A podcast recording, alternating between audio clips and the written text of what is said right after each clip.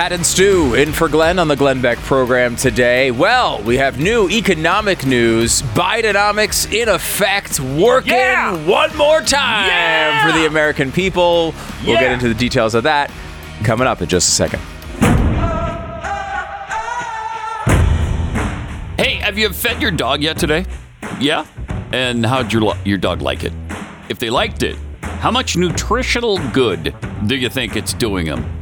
If it's kibble food, the unfortunate answer is probably not all that much. Just like your body, your dog's body is instinctively searching for things that will make them healthier and happier. So the question is since you're the owner, what can you do to make it better? Well, the answer you're looking for, the answer I found with my dog and Glenn found with his dog, is rough greens. Glenn's dog wouldn't eat, really. Uh, didn't really enjoy food until he started sprinkling rough greens on top of it. My dog wouldn't eat her food uh, after we started rough greens without the rough greens being on top. It's not a dog food, it's a dog food supplement developed by naturopathic doctor Dennis Black. You just sprinkle on your dog's food. Brown food is dead food. You want the greens. You name it. If it's healthy for your dog, it's probably in rough greens. Now, Rough Greens is so confident that your dog is going to love it. They have a special deal for you. Go to roughgreens.com slash Beck or call 833-GLEN33 and they're going to give you a, your first trial bag free. That's right, free. All you have to do is pay the shipping or call 833-GLEN33. That's 833-GLEN33. Give them a call today. Shipping is free. Actually, that's all you pay is the shipping. The bag is free. Welcome. I Important just, clarification I there. just inverted it, which uh, kind of defeated the whole purpose. Something's free. just remember that. uh, welcome, Pat. Mm, Thank you. Good to be here. Good to see you. Um, I hope you're. I mean, I, obviously, you're in a mode of celebration Oh, obviously, because Bidenomics is here. and working so tremendously well. So isn't it? It is. Yeah. I mean, what do you want from this man? What does he have to do for you to finally understand how good he's been as president of the United States? Yeah. You know, You Pat, know? sometimes your opponent gives you a gift. I, let me give you an example of this. Uh, closing moments of the Super Bowl New England Patriots, Seattle Seahawks. Mm-hmm. Marshawn Lynch, the running back for the Seattle Seahawks at the time, one of the best short yardage running backs in the NFL. Mm-hmm. The Seahawks are on the one yard line at the end of the Super Bowl. Should be able to get a yard. Get a yard, right? You got multiple chances at it. Yeah. You got to give it a shot. well, we'll never know. Instead, they decide to throw a pass. Russell Wilson throws an interception. They lose the Super Bowl, Yep. right? Mm-hmm. This is the level of gift we have been given Yeah. by Joe Biden when he himself decided to coin his economic record as Bidenomics. Right? Like it wasn't us doing it to him. Like Obamacare, we did to to the other side. We said this is called Obamacare. They said no, it's the what was it the Affordable Care Act. Affordable Care Act. Mm-hmm. And we said, no, it's Obamacare. And that led to the largest landslide election in our history, in 100 years at least, at the mm-hmm. time, in 2010, if I'm thinking back correctly, the, the Tea Party wave, right? Mm-hmm. Obamacare was a big part of that. That it was, it, it- you know, this really unpopular program was kind of stuck on him. Right. Now, of course, once it became a giveaway, it's now sort of reversed in its popularity, and it's not nearly as negative as it was back then uh, in polling. But the, the That's because it's a it's almost a give a giveaway. It's like a handout. and once happens. you start doing handouts, people become addicted to it. Social Security, for instance, which isn't a handout because you pay into it your whole life. But yes, yeah, I mean, there's asterisks all over that statement, but I do, Yes. I know, I know what you're saying. yes, but it's it's when you start a welfare program or a program Right. that it, it gives people great deals. You're never going to be able to take it back. Yeah, well, it's Never. free stuff. Yeah. You know, um, and that is something that always invades. This is why we fought so hard against it back in 2009 and 2010. And honestly, all the way up until 2000, what 17, 18 because that was when, you know, of course President Trump ran on repealing it. Uh, they weren't able to get that across the finish line unfortunately. And now we're sort of stuck with it and of course now people have factored it into their lives, right? They've they've made it part of their budgets that they've made it part of their lives. Now, this is totally not what I planned on talking about here, but a, a new um, chart just came out about healthcare costs. And remember all the talk about bending the cost curve? Do you remember this Yeah. conversation? Yeah, and it was going to lower the payments per family $2,500 a year. $2,500 a year. And of course, that didn't happen. It didn't go down $2,500 a year. But their argument was, well, no, what we mean is uh, it's $2,500 less than it would have been, right? Less than the cost curve, right? my gosh. Eventually, you'll see that. And they went on and on and on about that, trying to make you believe it. And of course, the media, at every step of the way, told you you should believe it. But here now we have the results. In 2008, the average U.S. family health insurance premium was uh, $13,000. In 2010, it was $14,000. So it was going up $1,000 or uh, about $500 a year, right, in that stretch. Then Obamacare came in. We were told it was going to be $2,500 uh, less. In 2010, it was $14,000. 2012, $16,000. 2014, $17,000. 2016, $18,000. 2000, or 2016, excuse me, $18,000. 2018, $20,000. 2020, $21,000. 2022, $22,000. It's now double almost. I mean, it's about 60% higher than it was when Obamacare passed. My gosh. It has gone up and up Oh and up and up and up and up. And if you look at the chart, Mm. it's you could see that the years previous uh, going up at a pretty steep increase, and then after Obamacare, what you see is it going up at almost exactly the same level of increase, maybe a little more. Mhm. This is a failure. But it was a it was something that we tried to pin on Obama, right? Intentionally. We said it at the time. Like we want people to remember this was this guy doing this to us. Right. Similarly, if we were strategizing about the 2024 election, we might say to each other, hey, I want people to remember this is Joe Biden's plan for our country. Our economic future is locked up in, let's come up with a term for it, Bidenomics. Mm-hmm. That is absolutely something that could have happened. However, it is not what happened. What happened was Joe Biden, who is obviously either completely senile or a moron, decided to take It's both. He's both. both. Okay, mm-hmm. thank you for clarifying that. Mm-hmm. Decided to take credit for this. He was like, when you think about what's happening to you in this economy, think about me. It's Bidenomics. I did this to you. Mm-hmm. I mean, it is one of the biggest gifts in history, uh, in in the history of politics. We've never seen anything like this. No one takes responsibility for their failures. That's that's the opposite of what you're supposed to do in politics. And yet they lie so much. They make it seem like it's a huge success. He'll he'll often stop in the middle of a speech about the things he's accomplished and he'll say, "And they they gave me the name Bidenomics for my plan. They didn't mean it as a compliment. But guess what? It's working." I mean, how many times has he done that? He's done that line over and over and over and over again.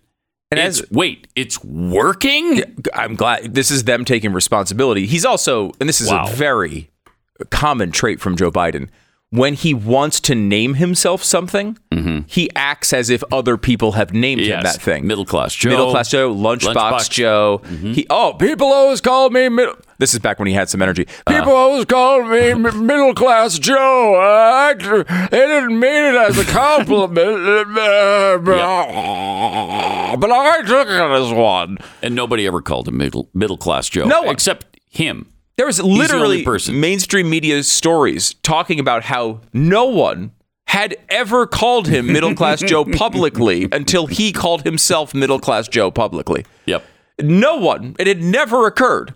No one would ever call him that. It's a That's so stupid great. nickname, but he Yeah. Mm-hmm. wanted you to think he's middle class. He wanted you to think he's blue collar. He wanted you to think, oh, he's just a union guy, happened to get this guy. job as, as president of the United States. Yep. And the same thing happens here. No one called it Bidenomics. he said, you know what? We should own this. And there were some left wing economists who were saying, ah, maybe we're looking at this economy wrong and, and things are actually more positive. A lot of that's gone away now. But he jumped on the fray at that into the fray at that time and decided to just embrace it. And now it's burning him. I mean, look at the polls on it. You know, yeah. Donald Trump leads Joe Biden on this issue by more than 20 points. Mm. And this is just one of the things. It's not nearly as bad as the border stuff, which is even worse for Biden. But it is, you know, something where he's failed over and over and over again. Wait. Yeah. I'm sorry, did you just say the border has failed? Well, Apparently, you've not listened to people like Alejandro Mayorkas. The border, the border is secure. Okay. Oh. Did you not hear that? Oh my gosh, no. You know what? I did miss that. Okay. Because I, I happened to I, see thousands of people just yesterday right streaming across the border we actually have a look at that uh, i oh, think if so if you're yeah. watching on blaze tv here's how that looked it's you might say wondrous did they just put taylor swift tickets on sale no no that's people thousands of them just rushing our border look at that that was in el paso last night it's incredible and Pat, honestly, that's outrageous. All right. If wow. if if I told you, if you squinted a little bit, because some of the details are a little different, but if I you squinted a little bit and I said, "Hey, that's the Ukraine Poland border a year and a half ago," mm. Would you be surprised? The only thing about it is the Poland situation was more organized. Uh, like that is it's a yeah. catastrophe. Yeah. It's impossible to describe how bad this has been on the border.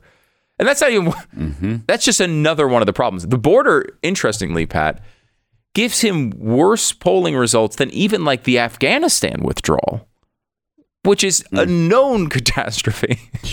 right? Yes. So this has been an ongoing disaster from the day he walked into office until today.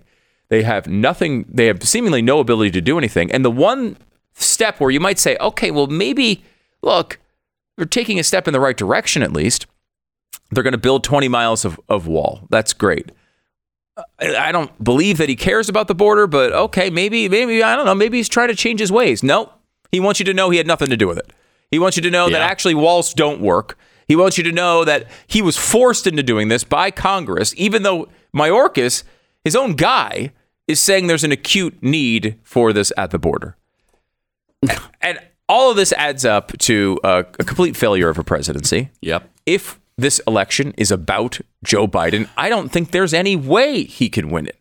The only way he can win it is to make it about something else. Obviously, their target right now is to make it about Donald Trump getting arrested a million times. You know, again, will that work? I don't know. They've tried these things before, and they don't seem, you know, and they've missed before with these predictions. But the we did get the new unemployment rate, uh, the new unemployment report today, Pat, and uh, it's so bizarre. We're in such a weird time. We added way more jobs than was expected 336,000 jobs added in uh, September. This is above the uh, uh, prediction of 170,000. Mm. So, I mean, almost double yeah. what they were expecting, economists were expecting. Now, they consistently miss on these predictions, so we shouldn't be too shocked by that. But again, it just shows that their efforts behind the scenes to try to raise rates to calm the economy, calm the process of all this hiring and uh, wages going up and all these things uh, aren't working. Their efforts mm-hmm. to stop the negative effects that they created by spending trillions of dollars and, and, and trying to fight inflation, it's not working very well. And if you really look at the details of the report, you get a, a different picture because you could say, oh, wow, 336,000 jobs this sounds That's pretty, pretty good. great, right? Like, yeah. I mean, I, I hate to say that a bunch of new people getting jobs is a bad thing. I mean, I, I, I'm rooting for people to get jobs if they want them. That's great. But when you look at the details of the report, uh, the huge job number was uh, powered by the sectors we've been u- uh, used to seeing outperform in recent months. This is from the New York Times. So this is what's fueled it. This is what we've seen outperform in recent months. Mm-hmm. Uh, leisure and hospita- hospitality added 96,000 jobs, led by employment in bars and restaurants. Now, look, we've all had jobs. Most of us, uh, Pat Gray being a radio star at like 14 years old might be the exception, but generally speaking, mm-hmm. we've all had jobs um, doing leisure and hospitality work. It's good, honest work. There's nothing wrong with it. Mm-hmm. And I have no doubt in my mind that people are drinking a lot more under Joe Biden. So bars, I can see why you'd need a lot of employees at bars. Yes. But this is not an economy. le- This is not our our pushing into the future of the economy, right? Yeah. And then secondarily, it's uh, government hiring up seventy three thousand of these oh, jobs. Oh, wow. Seventy three thousand of them. That's the- government. both those two categories just by themselves are the entire overperformance Yeah. in the job market. So I don't know. Is this as positive as people are trying to make it out to be? I would argue no. I would argue no. All right, we got much more on this and and other wonderful accomplishments from this administration coming up in just a minute. If you look in the mirror and you see dark spots, you don't like them too much, you know, you want to get rid of them. They don't tend to go away on their own, but there is good news. The best in skincare, Genucel is here with the dark spot corrector right in time for all this, uh, you know, getting into the holidays. You want to look your best in the holidays. Dark spot corrector has not just one, but three cutting edge ingredients. It goes to work fast to target sunspots, dark spots, liver spots, and even discoloration on both your face and your hands.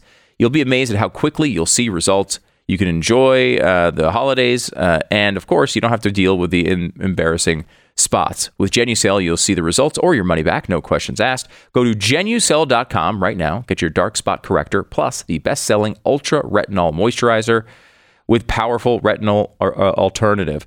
Uh, visit genucel.com slash Beck right now for the amazing uh, deals they've got going on now. Over 70% off Genucel's most popular package, free shipping, free returns, and the best luxury skincare you've ever used, all at 70% off. Go to genucel.com slash Beck.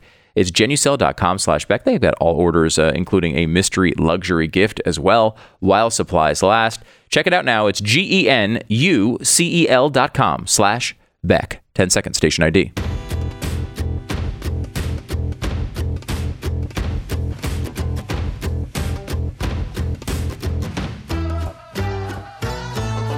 Pat and Stu for Glenn today, 888 727 BECK.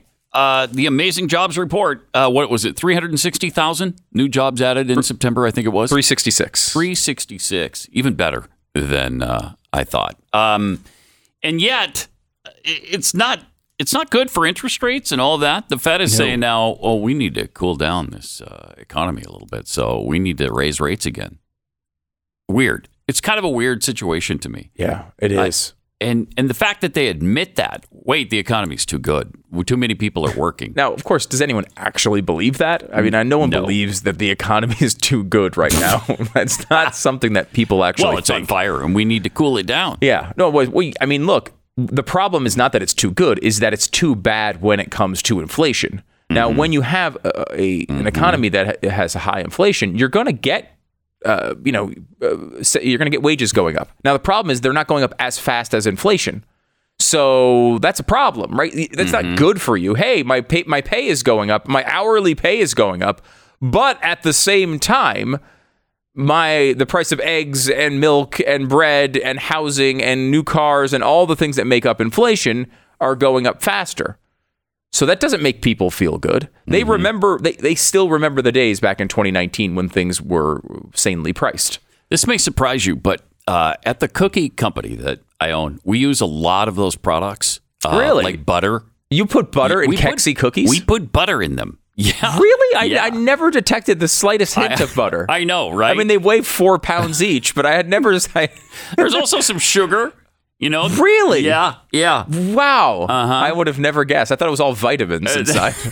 I know a lot of people think that. Yeah. Like, Yeah. How do you make these vitamins taste so good? yeah. Yeah, it's and that's the key. Apparently, We sugar and cover butter. them up in butter and sugar.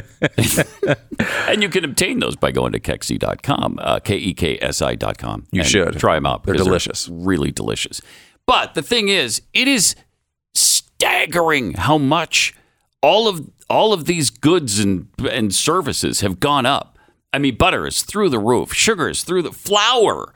Yeah, you think why is flour going? Well, I think that's partly Ukraine for for one thing, mm. but it's it's other factors as well, and it's Biden's screw ups that are causing the prices of food to skyrocket. And you know they claim it's seven percent or whatever. It's way more than that it's it's been compounded yearly now and so from the time that he took office until now I, I don't even know what the markup is, but it's huge. Yeah, it's we sh- huge. We should go over that a little We bit should. more because this is something that the left loves to do. It's like inflation's going down. What's your freaking problem, peasants? right. Like what? What do you mean? What do you mean? That's not how this works. No. I mean, look, it's better than it going up. Yeah, it's, Right. when it's not nine percent, it's better if it's four percent. Yeah. But the four percent is still an increase. Yes, and and it's an increase over previous increases. We- should go through this a little bit because let's this is something that. the media tries to Oh, over and over and over. manipulate you with. Mm-hmm. They keep telling you, why are you complaining? Do you believe these people? They just keep complaining about the economy. They don't understand that, that inflation is going down. And, well, uh, you know what? Actually, the people understand a hell of a lot better than these economists in this Mm-hmm. situation. They're the ones having to deal with this on a daily basis, not the people, you know, at, uh, you know, Harvard who are giving us these reports telling us how wonderful things are. Actual people have to live actual lives, buying actual things. And that's where the impact is felt. Uh, so we'll get into that here in a second. It's 888 727 BECK, 888 727 Beck. It's Pat and Stu in for Glenn on the Glenn Beck program. The Glenn Beck Program.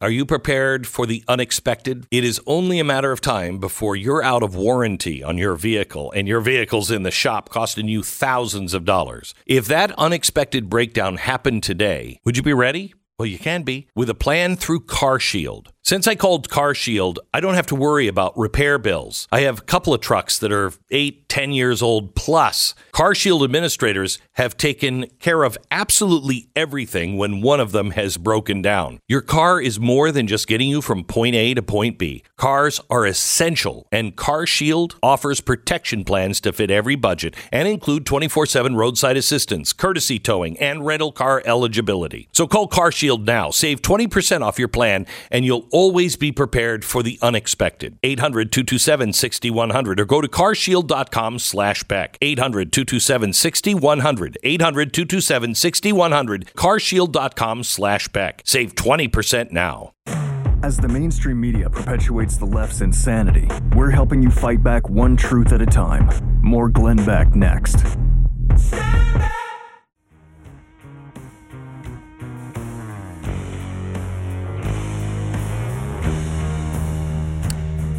It's Pat and Stu for Glenn today. Uh, so, Stu, what do you make of the uh, Speaker of the House situation? Are you excited that Donald Trump has said he'd do it temporarily for 30, 60, or 90 days if, if necessary? 30, 60, or 90. 30, Up to 90. Or up to 90 days. He would be I mean, willing to do it.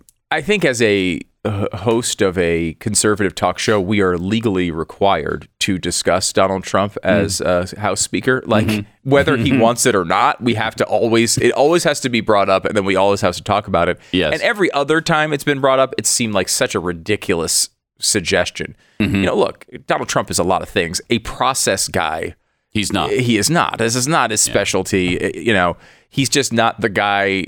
He doesn't. He doesn't bother with all of these little details of how these laws are made and pushed through. That's He's just got not what he does. who will do that. Yeah, exactly. It's know. not his thing. Yeah. uh, he's a, much more of a big picture guy, as we all know. Um, but of course, he is the. On the other hand, somebody who does seem to turn the Republican Party from a bunch of different factions into one one opinion Mm. his mm-hmm. and they mm-hmm. all seem to listen to him they all seem to be scared of him um, you know that's just the way it is so in a way the speaker really needs to have that you, need to have someone who feels like you're going to have consequences if you screw up and i think donald trump would certainly bring that to the table i I think you could argue, well, why would he want to do this? What is the yeah, he's got a lot of point? irons in the fire right now. yeah? He's got a lot going on. Yeah. So, I- although I did think of this, be tough. Correct me if I'm wrong on this, Pat, if you see this differently, but in a way, it's almost a really inexpensive campaign. He'd be on mm-hmm. TV all the time. Yep. He'd be in the middle of every news story, even more than he is now. And he wouldn't have to go to all these states. He wouldn't have to do all this travel. He wouldn't have to spend all this money. He'd kind of just be able to sit back and they'd have to cover everything that he's doing. And so I can see it from that perspective as like an interesting thing. Obviously, could it go badly? Sure. But, uh, you know, he has a way of talking his way out of that stuff. You know what would be the coolest part of it, though, is if he were the Speaker of the House during the State of the Union address by Joe Biden. So he's seated directly behind Biden during Biden's speech to the nation. Yeah. Oh my That would be gosh, fun. That w- I didn't How think much of that. fun would that be? Oh, the faces, the would- faces oh. he'd make. He'd bring props. Yeah. I mean, that would be a. s- Yes. I will say It'd be he a should do it at spectacle. least for that week. Yes, he sh- yes he Just should. for that. That I will say that would be amazing. They should carve that out. No matter what, he's the Speaker of the House that week. I like that. Like if you have a speaker, like let's say I don't know, uh, Jim Jordan gets it or Steve Scalise gets it. Mm-hmm. They should they because what they do when they become Speaker of the House is they submit a list of people that they would want to be speaker if something happens to them if they're incapacitated in some way you need a temporary Right. person that's why was it mchenry is currently Yes. the, the the speaker Yep. uh, or the interim speaker He was the secretive uh, Speaker pro tem. Right. So they Mm-hmm. don't tell anybody who that is, but there's a list of people, hey, go to this person first, go to this person after this. And so he's the guy that's up there now. But if you were to put Donald Trump at the top of that list, and then just like the Speaker of the House takes a vacation, like, you know, uh, Scalise or whatever, just goes overseas for the for the day. oh, we need a backup. Who is it? Uh, Oh, first name Donald this. Trump. Come on in that? for the speech. That would be hilarious. So great. It would be Actually, so what they great. should do is put Taylor Swift back there. Then everyone would watch. that's the that's She's the too play. busy screwing up the NFL, though. Yes. Yeah. She I- screwed up politics already. Uh-huh. Uh, she, I I mean, look, I know people have different opinions in this. Mm-hmm. She screwed up music before that. I'm not a huge fan, Uh, but that's me. She Right. looks like a cat. We've, we've discussed that earlier uh, this week. It's, again, no no knock on her. I mean, a lot of people think cats are, are There's attractive. adorable cats. adorable cats. Adorable. People have posters of cats hanging in their house. It's not Yeah. a knock. It's Yeah. it's just you know she's you know seventy eight percent feline. It's not it's not really. I mean, you could do it with a DNA test, or we could just look. The bottom line is, you know, that's just my opinion of her. But if you put her behind there, then no one would pay attention to anything Biden said, which Mm-hmm. also might be the case if Trump was back there, which might not be the best thing because as we were talking about with the economy, it's good when people are talking about Joe Biden. Yes. That is good. Yes. It's bad when people are talking about anything other than Joe Biden because Joe Biden has been a catastrophe. We were talking about this before, uh, Pat, uh, on the economy, and we were going to talk about inflation a little bit more. And there's a there's a story that came out in the I think it was the Wall Street Journal um, earlier this week. Let's see if I can find it real quick. But they were talking about inflation, and like it's it shouldn't be that big of a, a, a situation to understand, but the media has done such a good job at hiding why this is bad. yeah. Everyone understands prices going up are bad. But what people don't understand in the media uh, is essentially there's a view by economists that you can just have this uh, inflation go up by a lower percentage from year to year, and people should turn around and be happy. Hey, this is getting under control. It's coming down. That's good. And it is better than the worst. But that is Joe Biden's argument on so many topics. Yeah. Hey, we're better than the worst you've ever seen. And by the way, we're also responsible for the worst you've ever seen. Yes. And that's not a good argument. Gas prices, another example of that. The border, another example of that. Mm-hmm. except that they don't even have that on the border because it's worse. Last month was, I believe, the worst on record. Yeah. But in six months from now, there's a good chance it comes down by 10%, and then they're on there bragging about it again. Yeah. Right? Like, Yes. w- this is that they do all the time. Uh, the headline from the Wall Street Journal Why Consumers Are Mad About Inflation Even Though It Has Fallen. And it's true because people don't realize that, or the, the media is at least assuming that the average person doesn't realize how this uh, statistic works. So, like, if you start out with something that costs $100 and you have a year where it goes up, uh, all sorts of concerns, it goes up uh, 30%. So whatever you were buying before, this basket of stuff is now 100 from goes from $100 to $130. And you freak out, right? $130 for this crap? I was buying this for $100 just last year. Mm-hmm. Normal thing for people to do. Prices are going way up.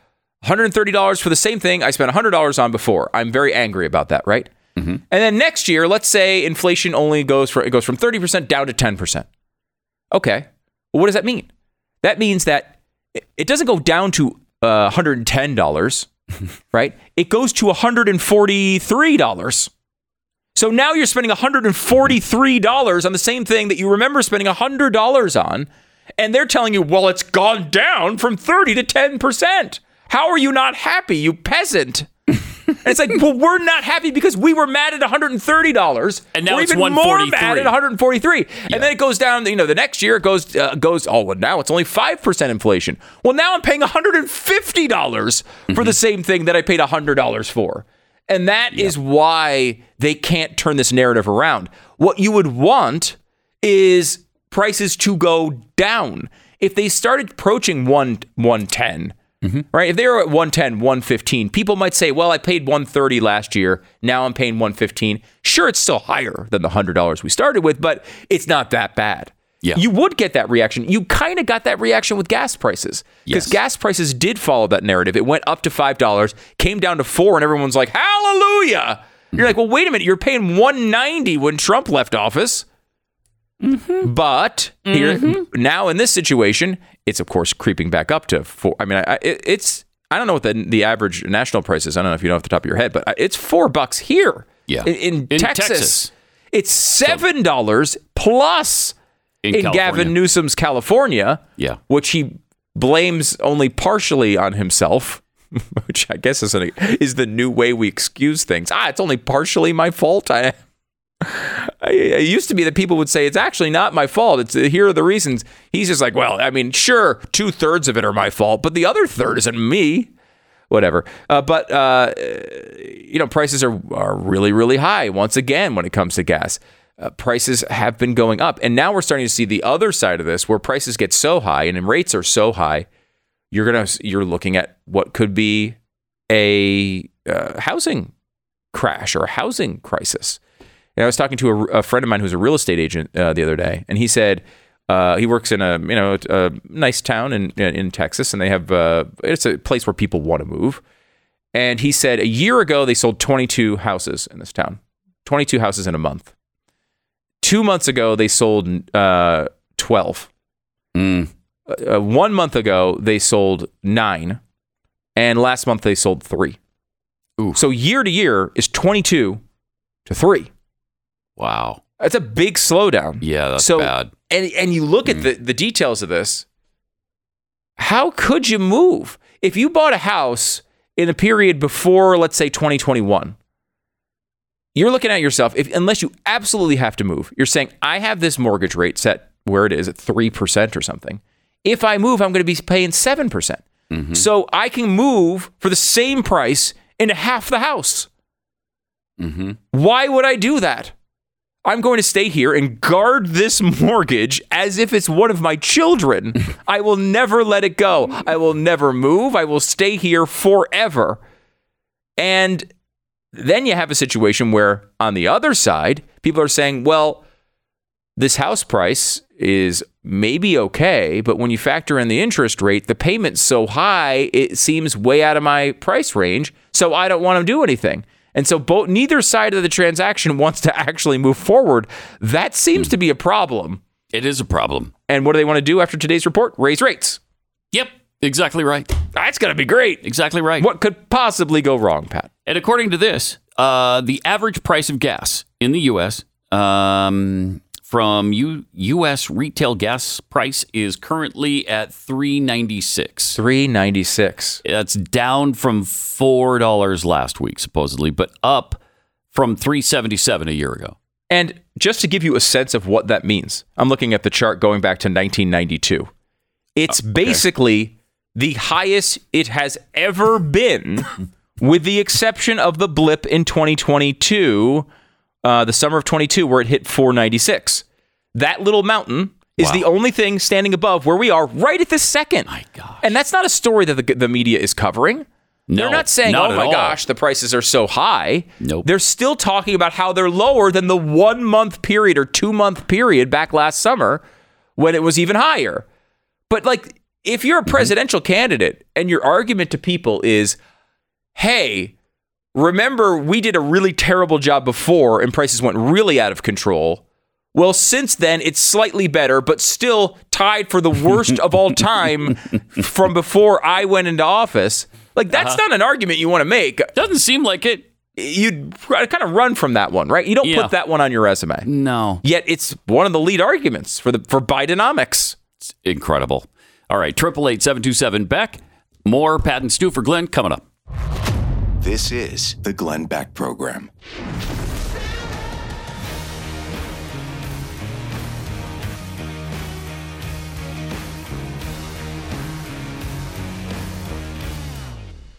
My Pillow is having a closeout sale on their Percale sheets. Mike Lindell continues to give back to you with deals on his most popular products.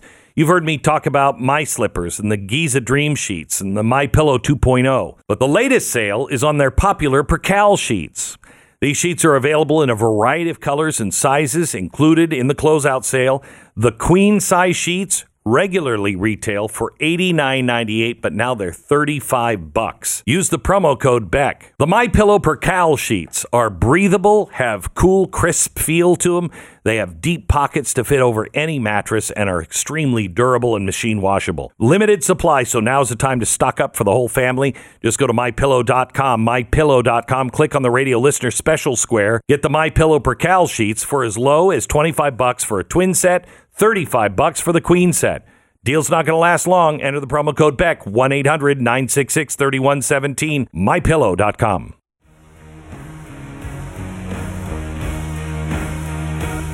It's Pat and Stu for Glenn on the Glenn Beck program. Triple eight seven two seven B E C K. Uh wow. We're just trying to figure out the situation with the weird flip flopping Democrats. Of course, Republicans have done their share of flip flopping as well, but it's really amazing when you sit back and watch the positions of Democrats today. Who uh, we were just talking about the fact that uh, Harry Reid used to be a big hawk on the border Yeah. was really pissed off that illegals were flowing across the border back in the 90s and even into the early 2000s. Uh, and then, of course, he and his whole party completely changed. Switched on a dime. Just, they don't care about the border at all anymore. No. It's, it's fine when millions cross the border illegally every year. Yeah, their justification back then was labor related. They they they were protecting unions essentially. Yes. because that was the thing Yes. that mattered that day. Mm-hmm. And then all of a sudden it was, well, we can't be mean to people who look differently or whatever their justification is for letting people flow across the border. Right. Sanctuary city, sanctuary city, sanctuary city. Mm-hmm. And so they've all they all changed. They thought that was going to increase their power base because they Mm-hmm. figured all these people are going to vote for him now. Yep. because they're friendly to him. Mm-hmm. The, and even maybe a weirder situation is is the war hawk deal. Oh my gosh, when that did is Democrats so become war weird. hawks? Yeah. That is really bizarre. our entire lives. It's been the opposite, where they all said every war they came up with, they that was you know debated, they would mm-hmm. always be. They were opposed to it. yeah, you know, sometimes they'd eventually like they voted for the Iraq War, but they always yeah. they turned on it quickly. Yep. They acted as if things were happening there that weren't. They said They that didn't want to be reminded that they mm-hmm. voted for the Iraq War. no, no, they ran from it like crazy. Yes. And now they are like, I mean, and it's not just the politicians. This was so bizarre about it. You look at like the polling on this, the people who approve the funding for Ukraine, it's like it's Democrats or something like 70% approval. Yeah, and it's like, wait a minute, what? Why? Why? Wait, I remember, you know, go back to the Reagan era if you want. Uh, I remember the conservatives being the ones that were against Russia. The the the, the, the Soviet Union at the time, left wing senators were visiting them. Yeah. Yes. Like, I mean, this Yes. was they were Didn't, uh, vacationing Bernie there. Sanders did his honeymoon honeymoon in the Soviet Union. And now it's like, oh, we have to fund the Oh, Ukraine yeah, war. it's the most important most thing. important thing ever. And it's like, how does this happen? I, I, you realize when you really think about it that they in Washington are not like us. Like I feel like we make decisions and we stick with them unless there's new evidence that changes our mind, right? Mm-hmm. Like that's how you're supposed. I thought that's how you're supposed to operate. For them, it just seems to be, well, what's in front of me at this at this moment? exactly. What did Trump say? Oh, let's do the opposite. Like that. That is seemingly how all decisions are made these That's days. That's how deep it is. Uh, Democrat Senator, in fact, Michael Bennet of Colorado, has said he'll he'll force a government shutdown to secure more Ukraine aid. I mean, that's how bad it is. The Glenn Beck Program.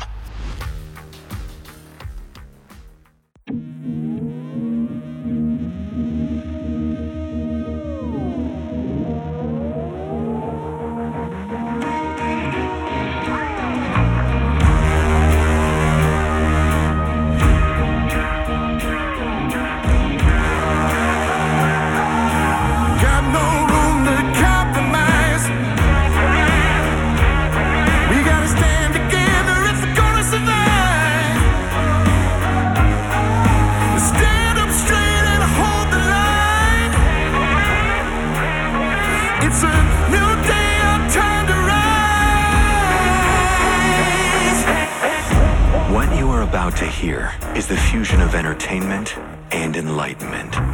This is the Glenn Beck Program. Today featuring Pat and Stu. You know, I sometimes I wonder, is it just me? Am I the only one that is so hateful that I don't think we should be this heavily involved with Ukraine? Oh, you. So you, you want me? all Ukrainians to die? Yeah, and I love Vladimir Putin. I, I guess, can tell. Of it. Yeah, yeah. I saw it on your car out there. Yeah. That big "I loved Vladimir Putin" bumper sticker. and the hammer and sickle underneath. Yes, it. I saw- I noticed yeah, that. That's yeah, you, right? Yeah, Yeah, yeah. I knew it. And I put, I hooked up speakers on my car that blare the Soviet national anthem Right. wherever I go. Which is weird. It's not even the anthem they're weird. using anymore. No, but I know, you just it's want the return to those days. Yes. You know. Yes, that's that's my hope. so I don't know. Uh, we'll talk about some of the possibilities for Speaker of the House and what their plans for Ukraine would be. Uh, get into that in just a minute. First, uh, this. It's blinds.com. They got a primetime kickoff sale going on right now, and right now you can get up to 50% off their huge list of top quality and totally customizable window coverings when you go to blinds.com. Whether you know what you're doing and you want to pick them out, or you install them yourself, or you don't know what you're doing and you want to have them do it for you, Blinds.com is where you need to go. I've done this in my house. It just changes the entire look of the house. It really, the amount of improvement you can do by just adding the right blinds is incredible. And Blinds.com, that's the company you want to do this with. Uh, they will give you uh, unlimited window treatments installed for just one low cost. They got over 25 million windows covered, so you can rest easy with Blinds, Blinds.com's uh, 100% satisfaction guarantee. Why not beat the heat? and uh, or you know honestly like help insulate your house as it gets cooler as well. Lower your electric bill at the same time with sun blocking shades. Uh, blinds.com is just fantastic. You're going to love them. Everyone who uses them loves them. They have over 40000 five-star reviews. Get up to 50% off during blinds.com's uh, primetime kickoff sale. Biggest sale ever do it quickly. The sale ends October 11th. It's only a few days away. Up to 50% off right now at Blinds.com. If it's Blinds.com, rules and restrictions may apply at Blinds.com. Pat and Stu for Glenn. Stu, we, we haven't really had a chance to talk about this this week uh, together, but uh, were you as surprised as I was that they removed Kevin McCarthy as quickly and easily as they did? yeah. Kind of blew me away. It was interesting. And, you know, I have some concerns About about this, Removing about McCarthy? removing McCarthy. Not because Okay. I like McCarthy per se, um, but worried about who might replace him? Yeah, I'm worried about how this plays out because you know there's a few different ways it can, and uh, what I want, what I want going into this is a plan, a plan that has a good chance of success. I, I was Mm-hmm. talking about this with Glenn yesterday, and he looked at me with this these glazed over eyes as if he had no idea what I was speaking. But let me attempt it with you here. All right. Okay. It's fourth and 8 Mm-hmm. and you're at your own 25 yard line. Yes. Most of the coaches in that situation want to punt. But a few people, let's say Matt Gaetz, Coach Gaetz, Uh-huh. is like, hey, let's go for it. Now, you look at the analytics, maybe there's some argument to go for here. It's a little risky, right? I'd like to see the uh, analytics to say go for it on fourth and eight from your own 25. I want to see those analytics. there are some analytics I- that say I go for it a lot more than you'd think, right? Okay. So maybe that's yeah. right. Who knows? But it's it's certainly an interesting call. Yes. So now there's this big fight on the sidelines, right? Yeah. And Coach Gaetz wins. They're going to go for it. All right? Uh huh. Now, Coach Gaetz seems to be taking a, a, a victory lap at this point, which is mm-hmm. a little early Premature? because Yeah, we have yeah, not yeah. actually had the play yet to see if we succeed at the fourth and eight. That's when you you celebrate the decision, right? If it works, Right. And like I'd argue, you know, we're getting into this in a second, but like someone like Jim Jordan is you've converted the fourth and eight, right? Like I think that's actually an improvement For sure. right? Like to so me, for sure. a big improvement. I'm, Yes. I'm excited about that one. Me Steve too. Scalise, Somewhat of an improvement. maybe an improvement. We just saw that Scalise has a, I think it was 54% record at Freedom, uh, Freedom Record. Freedom Works. Or Freedom Works. Okay. Yeah. That's not good. Uh, that's not Like, good. again, that's I- really not good. You should be at least in the 90s. Right. Yes, I would If hope not so. higher. And and my argument here is Like Chip Roy's 100. Yeah, 100%. Like if Chip Roy, like if you had a path to get Chip Roy to be Speaker of the House, Great. home run. I- Yes. Like I mean, I hate to take it to another sport, but that's a home run. Like Yeah. I'd be thrilled with that. Because Jim Jordan's either at 94 or 96. Yeah, okay. Uh, And and he's so great. he's he's great. He's So- awesome. The number one thing you have to do in this situation is not cheer yourself for convincing the coaching staff to go for it at fourth and 8 Number one, you have to have a really good play. Right? You better have a play that's going to get eight yards. Yeah. And number two, you don't celebrate it until you've actually converted the fourth down. Right? Then it's okay to say, yes, we did it. Right choice. So hmm. I'm concerned about this. If you think about the way that this, this could play out, right? You have situation, let's say situation one, which is you get all Republicans aligned again, like they did with McCarthy, mm-hmm. and you push through somebody like Jim Jordan, like St- Steve Scalise, and you'll get us a roughly similar result. I think with Jordan, it's an improvement. Um, but again, they're still in a situation where they're only one third of this process, right? Like they, there's still just the House. You don't have the Senate. You don't have the presidency. There's a high limitation as to what Jordan can actually accomplish with this job. It- it's very limited. So even if you get Jim Jordan, who I think from a, uh, a perspective of uh, ideology and and um, approach, I think would be a vast improvement. He's still very limited into how much he can do in this role. So I think what you get there is a similar result. You'll probably get something similar to what you got with McCarthy, maybe a little improved, maybe a little bit worse. Maybe Scalise is a little worse. I don't know, but you're generally going to be in the same area. That's result number one. The next idea is let's say these eight people who would not vote for McCarthy, they can't get them on board with somebody other than than Jordan that they can all agree on. So what they have to do is try to pull in a few Democrats into that vote. Now, that undoubtedly is going to get you a worse result than what we have because you're getting Democrats to come in and agree to go along with this. That's option number two, and that option is worse. So right now you have similar or worse. Next up is a situation where both extremes, the AOC wing of the party, uh, of the Democrats, and the uh, Matt Gaetz wing of the Republicans, hate whoever they're nominating, but the middle agrees, right? You get all the moderates from both sides coming together and saying, you know what, we'll put that person up because they're going to be uh, like if they were to put up, I don't know, someone in the rel- in the uh, uh, Joe Manchin or Mitt Romney, right? Like again, I know they're senators, but like some the equivalent of that person in the middle. Could you get a bunch of Republicans and a bunch of Democrats to come together and say, "Look, this is our the establishment types. This is our uh, this is important. We must move this along. Blah blah blah blah blah blah blah. We need someone who can bring us together. Blah blah blah blah blah." And they get that person through. Well, that person, again, you're talking about someone who's this is going to be much worse than what we have now. And then the fourth option, because you already have similar, worse, or much worse. The last option is the Democrats unite and they are able to pick off four or five moderate Republicans, whoever you think the four or five worst Republicans are in that caucus. And they pick off four or five of them to join with them on their nomination. Not necessarily of Hakeem Jeffries. I don't think that would ever happen. But someone that the Democrats say, you know what, this is going to be better than we're ever going to get from a Republican House. Let's go with it. We'll take five moderates and we'll we'll we'll push that guy through with almost no Republican support. And then you're in a level of catastrophe. Mm-hmm. Right? It's that's a catastrophic result. So when your four options are similar, worse, much worse, and catastrophic, That's not do good. you go for it on fourth and 8 mm-hmm. Maybe not. No. And I have no defense of McCarthy as a speaker. Really, I don't. I, am not impressed with him. He it, the only argument you can make for him is there's almost nothing he can do in this role.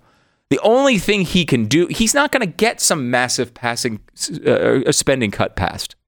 It's not going to happen. He's got to get through the Democratic Senate and Joe Biden. It's not going to happen. We could all have come up with this, you know, this this idea that he's going to pass this thing that's going to make us all happy. It is not going to occur. All he can do is get certain concessions. And by the way, the thing he passed, which I was not happy with, did pull out the Ukraine funding. Yes. Now True. they they talked about a special deal maybe being cut that it would come back later. My guess is that probably is accurate. Plus, I will say that he promised uh, 98% of the budget when this would happen, when when they had to do the continuing resolutions. He would go for 98% of spending. Uh, that's what he promised back in January. He actually went further than that and went to 92% of what we were spending. Hmm. So we actually did more than he promised them to do in January, which is interesting. Yeah, I, I It's don't- interesting to me. I, I don't think there's no defense of McCarthy here. Yeah, I- but uh, I, I don't. yes. I'm not particularly won over by it. I think we could do better. Yeah, I do too. The question is the the risk is there, and so you know, you, again, you make a cost benefit analysis when you make this Mm-hmm. uh, decision, and if you think the risk is worth it, okay, go for it. Like if if what you had beforehand was Jim Jordan, and you knew you could get him through. I think this would be a really, uh, I'd be completely It'll be behind this move, deal, and yeah. I would not be worried about it. Yeah. But obviously, that had not occurred. Um, you know, I Mm-hmm. think it's possible that Gaetz and, and Jordan talked beforehand and said, "Hey, I'll support you." But I don't think I don't know. Can Jordan get through the moderate side of this caucus? I don't know. I don't think so. I don't know. I'll be surprised if he, hope he can. I really hope he can. I really hope he can, and I don't think it's impossible. Mm-hmm. But it, I wouldn't say if you would have asked, uh, uh, if you would have asked some Washington expert five years ago whether Jim Jordan could become Speaker of the House, they They'd would have no. told you no way. Yeah, and he had no chance, no choice. I mean, he was he was not interested in the job even. Yeah.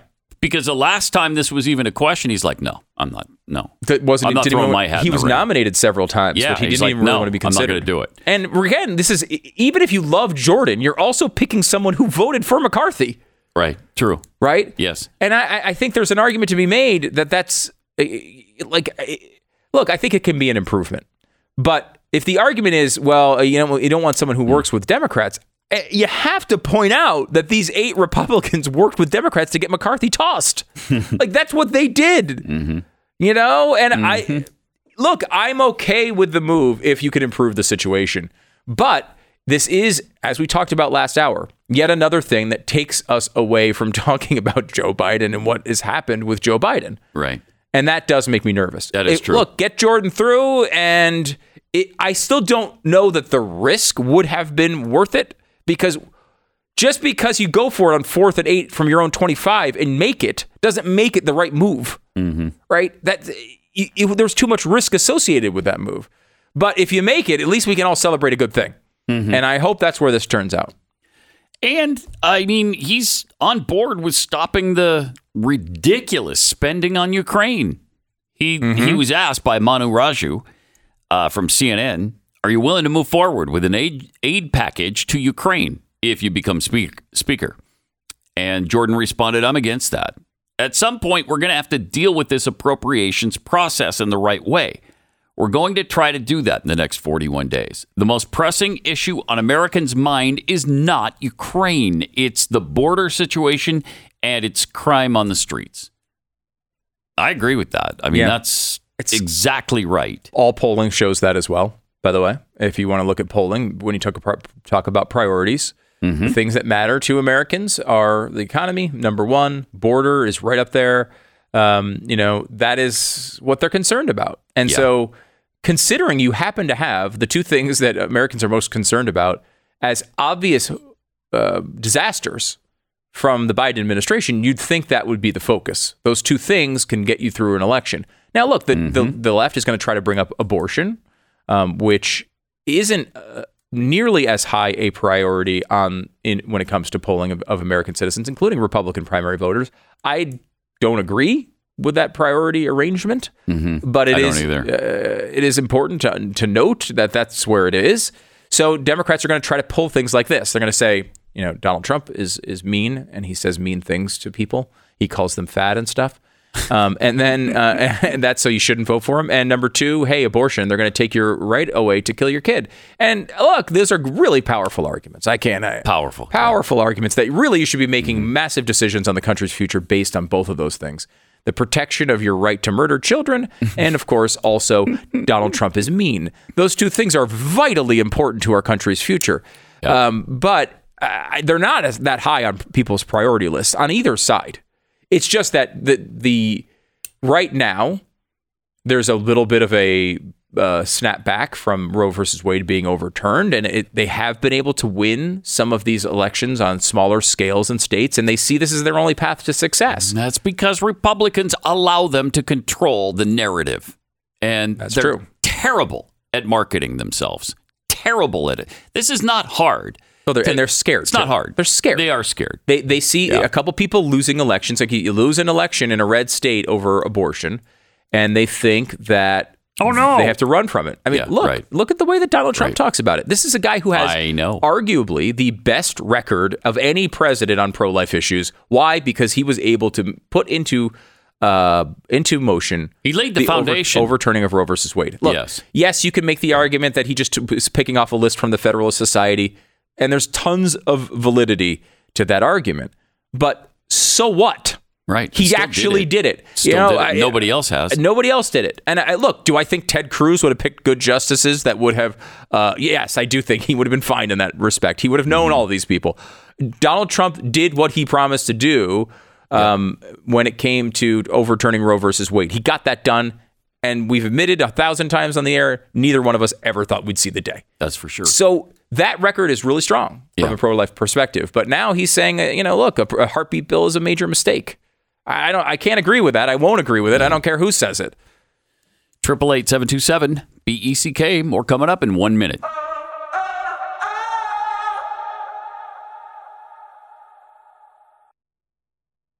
Every year, over 15,000 independent farms and ranches in America are driven out of business. Why? Because 85% of the grass fed beef in America is imported from overseas. You probably didn't notice that in stores because foreign meat often wears a product of USA label. If you want American beef and chicken that you can trust and you want to help rebuild America, shop goodranchers.com. Every purchase puts healthy, high quality meat on your plate and supports local farms in the U.S. So stop buying imported goods at the store and get American raised meat from goodranchers.com. Make sure you use my code GLENN at checkout for a bonus of $30 off your first order of America's best meat and seafood. You can support American ranchers and farmers by ordering at goodranchers.com and using the promo code GLENN. Change the way you buy meat. American meat delivered at goodranchers.com.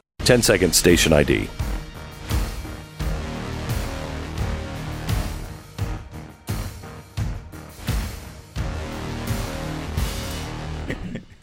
We're just uh, watching the situation with George Santos, still, still in in office, still a congressman. I mean, despite that- the fact that he absolutely lied, he literally lied about everything, About- about everything. and he's not even close to our worst congressman, Is which his is hilarious. name even George Santos? I don't know. I don't know. I don't know. It's funny because uh, first of all, New York has been bringing us some real gems lately. Yeah. Uh, you know. Also, Bowman is from there. Um, Oh, wow, the guy who right. pulled the fire alarm uh, Yeah, the other yeah. day. And what's funny about this is like, uh, number one, if you're George Santos, you don't get to make fun of other people, right? Like that's No, not one of the things no, you're you allowed to do, right? Right. Right. But number two, he's making these videos about Bowman and the fire alarm. Like, if you're being dunked on by George Santos, you should just stop. the like, biggest re- liar in the history of American politics. Remove Uh, yeah. yourself immediately from Yes. Congress if you're getting dunked on. That's Successfully, by the way, by George Santos. Embarrassing. What a weird time we live in. And you know what? If we don't clean out our own house, how can you expect to clean out the Democrats uh, Yeah. who need to be cleaned? I mean, let's please take care of our dirty laundry. Uh, George Santos being among that among that laundry, but also Mitch McConnell in the Senate. yeah. we got to do something Bye. about that. It should be get he sh- out. He should be gone. He- the man is Bless his obviously heart. I don't wish anything bad for him, but he's Nope. got massive health problems and he won't even discuss what it is. He gets indignant if you ask him about it. Are you kidding me? You're the Senate minority or yeah, minority leader. Well. what do you mean? You, we, we have no right to know about your health situation? Well, we know what it is, Pat. It was dehydration. Dehydrate, right. He didn't Right, have right. enough. He didn't have enough Gatorade that day. That's right. Dehydration. That's that's what they actually tried to Uh, claim. lightheadedness. Don't forget the lightheaded Yes. situation. And I think those things go hand in hand a little bit. when I get lightheaded,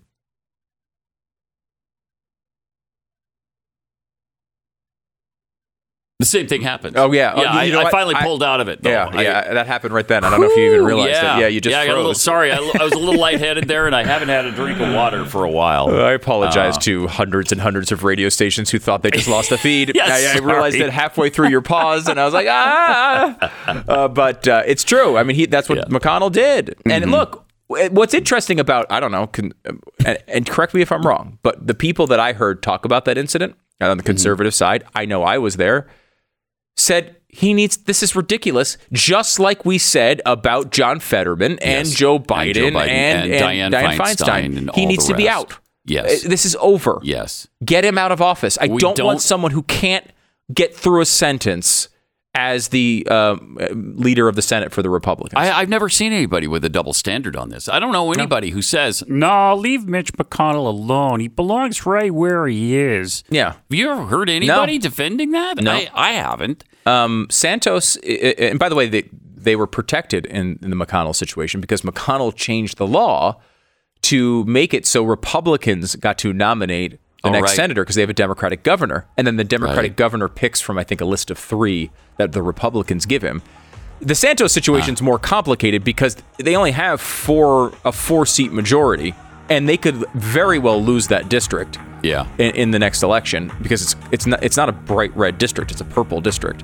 So that one's a, t- a tougher one because it's so Amazing. tight. I can understand why they're just like shrugging their shoulders and saying there's nothing we can do right now, but Yeah. they'll try to take him out in the primary. Right. And that seems to be their approach with Santos. Oof. More coming up. Just a minute.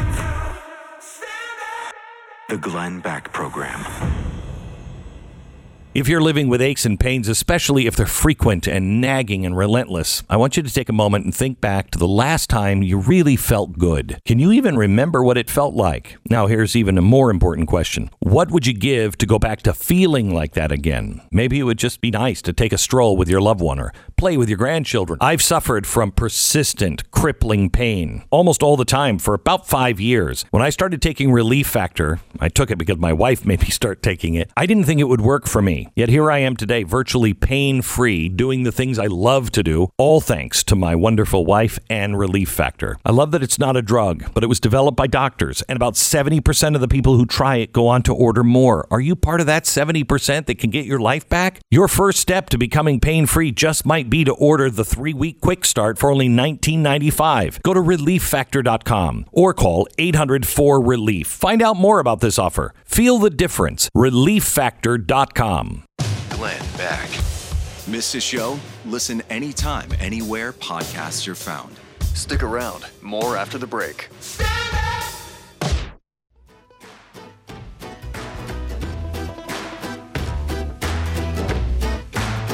Pat and Stu for Glenn today.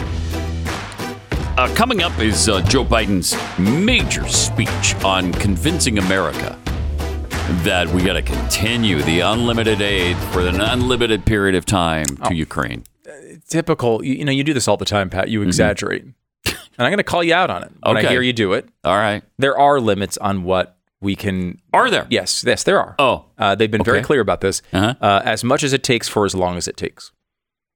So Okay. So after the job is finally done, then we'll s- we'll stop. Well, at- no, well, no, after no, the, yeah, we're gonna have to rebuild the whole country Rebuild the country, Yeah. right, Once once we rebuild everything back to like, let's say we, we just make it into a giant Disneyland. Once that's done, then we'll. s- well, well, we need to keep the maintenance going, obviously. but I mean, uh, most obviously. of the spending will be gone by then. After we spend, you know, eleven trillion dollars on it.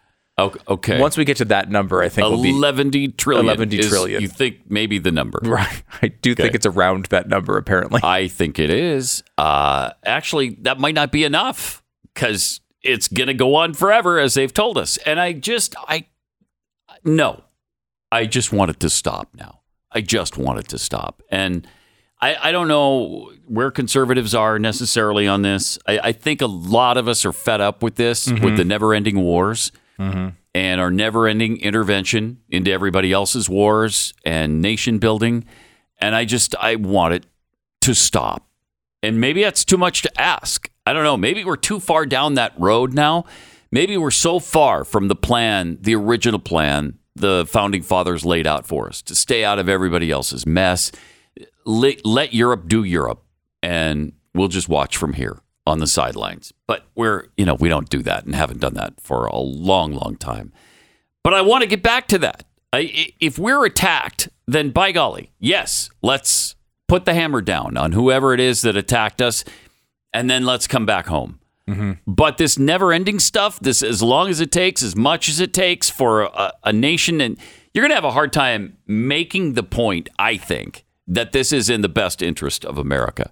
And they'll, of course, say that it won't stop with Ukraine. They're going to attack other NATO countries and blah, blah, blah, blah, blah.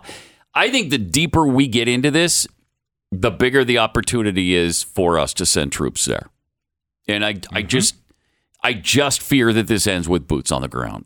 I think there's a real possibility of that, and and the reason you think that is because they set down 15 red lines already that we've crossed. right, Like uh, right. The tanks cross that line. Fighter jets Yep. cross that line. The only thing in that speech that he hasn't done are the battle trains. And I don't know when he's going to send the battle trains into Ukraine, but Do we when that know? happens, that's World War III. I got to get one of these battle trains. They're they just sound awesome. Because I know you have a real affinity for trains in general. You must No, I do really love the battle trains. Oh God! I, who thought we could spend, waste more money on trains in this world? I don't know. it's man. amazing. Oh. But it, it's funny because you go, you look at that and you say, okay, because look, I, I heard I was I listened to a little bit of Mike Pence yesterday on with Megyn Kelly. She- Ugh. they did an interview and he Such a warmonger. he really is making the affirmative case. We need to be doing this. And He and Nikki the, Haley are driving me out of my mind. I know. And this is really this is sort of new for you. I mean, It over, is. I mean, new over the past decade and a half. I mean, it's not new, new. Yes. You would have. I think uh, there was a time in, in the early life, 2000s, I would have been, yeah, let's let's do this. Right. This- we need that. yeah, maybe Uh, been more aggressive, and yeah. you've changed a lot on that. And I, Yes. I- and you know. When you change your opinion, as you have done, you Mm-hmm. explain why and what information is decided to change. Right. Unlike our politicians who just whimsically go from one side to the other. 20 year wars tend to wear on me a bit. Yeah. You know? Really? Yeah. In, in what way? Have you ever thought about in that? In that, especially then after you've spent 20 years Hmm. dealing with that situation, and then you just throw it away at the end and give it back to the enemy. that sounds fun. really have sort of a, I'm a little resistant to that. Yeah. Yeah. So like I look at this and I say, okay, look, if I'm Hmm. if I'm a Ukrainian citizen, I am absolutely advocating for um uh, for us to do if I'm uh, U- in Ukraine to do everything you can to push back the this the Russian army. Like I don't want to give one freaking inch of territory, including Crimea, to uh, to the Russians. I, as a Ukrainian, if I were a Ukrainian, would be saying a lot of the things that you hear from uh, more hawkish opinions of the United States. But that's I would if ask, you were a U- Right. Ukrainian. Yeah, I would ask all the time. The, the Americans to give me stuff. Yes. I a hundred percent. course. Look, they are literally def- they're fighting for their lives there. They they, mm-hmm. they are fighting for their country, their sovereignty. And bless them. I, I wish them the best. I wish them the best too. It's just the it. question Do it. is whether we should be involved in it, at least at this scale. Yeah. Right? Like Yep. you, you could argue, hey, can we help out in some humanitarian way? There's some Okay. kid who's starving and we need to get him some food. Hey, Yeah. there's a lot of charities doing a lot of that work and it's good work. I know people who've gone to uh, the border of Poland and Ukraine and have fought. Uh, uh, not fought in the battle, but fought to you know be able to supply these people, with food. And then, like you're look, it's it's a scary place to be. And I don't think there's anything wrong with that instinct. I think it should be done mostly by charities. Like that's you know, just my personal opinion. Um, but if there was an argument being made, let's be honest about it. We spend money on stuff all the time. If there was an argument being made, look, we just need to give humanitarian aid to the people affected by this war. I doubt there'd be much pushback. I think the pushback here is Yes. the argument that we might get pulled into this. yes. And you got to depend on Joe Biden and his magical competence to be able to keep us out of that situation. And, I have no faith in that. Oh, I I don't see how you could have faith in that. How could anybody put their trust into this brain dead president? Hmm. I, I don't understand it. I really don't understand. And I don't understand how he's so different on this particular situation than any other in the past. Yeah. And, and yet they all are. Yeah. Why? Explain that to the American people. It's hard. And, and the risk is so high, right? Yeah, like, very high. We're talking about Russia. the number two or number three, I guess, maybe behind China, um, superpower, if you, you know, or elevated power, is certainly one of the main peop- you know, countries you'd worry about in a nuclear conflict. The, Yep. the one, the, the country with, let's say it plainly here, the most nuclear weapons of any country, including us in the world. Mm-hmm. Right. Okay. With a leader who is on at some level unstable, Mm-hmm. who made a decision here, which is erratic at best to go in at the in the first place. Completely misjudged what was going to happen. Yep. Right. Um, Yep. and, and while he's been able to gain some territory, he actually over the past few months he's lost a little bit, not gained any. He's in a position where he absolutely cannot give up on this war Mm-hmm. because he will, you know, uh, he's put too He'll much look into really it. bad now. He'll look really bad and, and likely, you know, be thrown out of office uh, in some sort of coup if if he gets overturned. Maybe or maybe not. But he he does not see this as something he can give in to. He can't just be like, ah, you know what? Ukraine's been tougher than I thought. Let's just back off. That's not going to happen. Like, it's possible they could come up with a, uh, uh, a some sort of settlement where maybe they maintain most of the territory that they have. And honestly, that's what we should be pushing for behind the scenes. What, like, I again, if I'm in Ukraine, I don't like that answer. But as America, prioritizing the uh, the avoidance of World War III is what I want Yeah. and they don't seem to be interested in that at all. Now, there are many ways you can handle this. We've talked about mo- most of them before, and I'm not against every single intervention. You know, like I think if there's a way to protect um, a, a, a, someone on the other end of a genocide that we can do uh, inexpensively and without elevating this to World War III, I think it's worth looking into. For I'll give you an example of this. The Rwandan genocide is an example of this.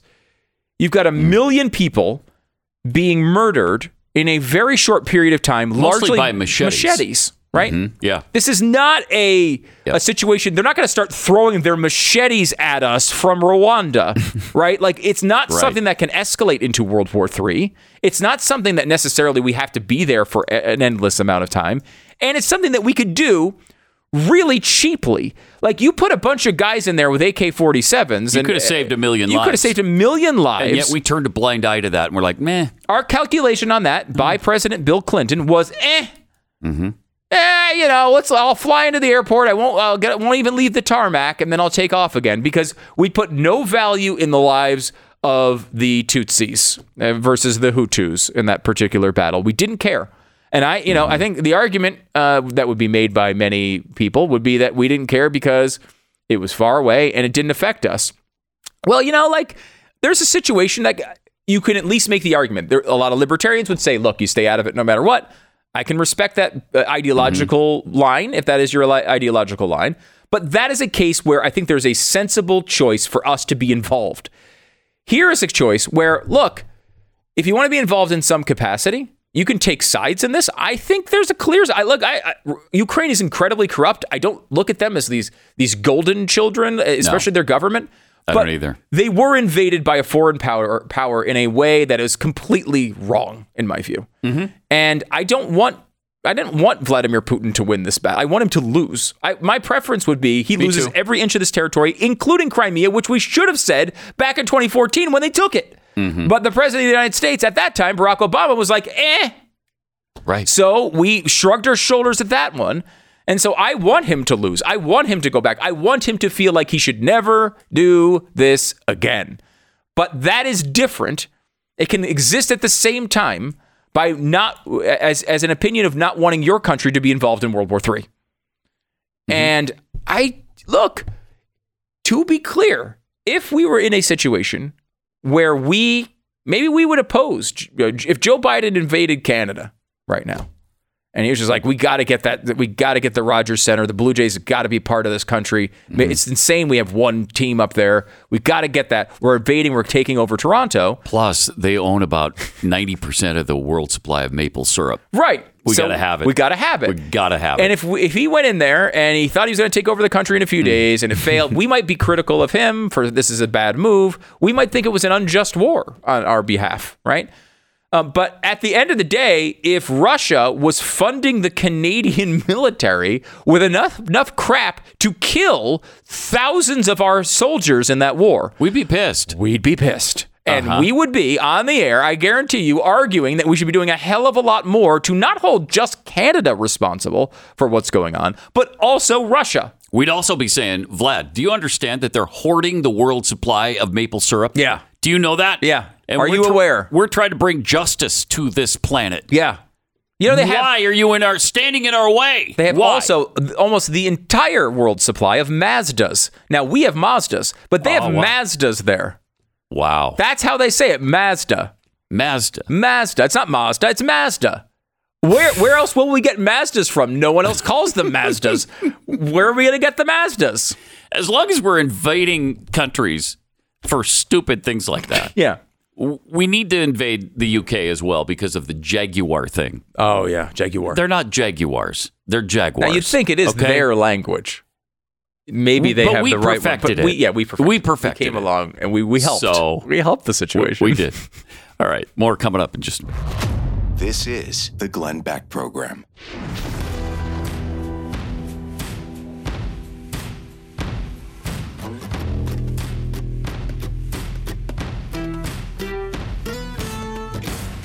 My Pillow is having a closeout sale on their Percale sheets. Mike Lindell continues to give back to you with deals on his most popular products.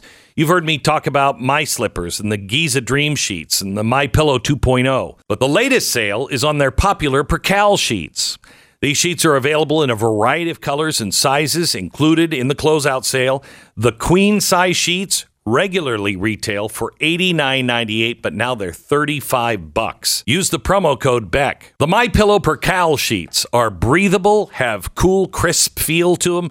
They have deep pockets to fit over any mattress and are extremely durable and machine washable. Limited supply, so now's the time to stock up for the whole family. Just go to mypillow.com, mypillow.com, click on the radio listener special square, get the My Pillow Percale sheets for as low as 25 bucks for a twin set, 35 bucks for the queen set.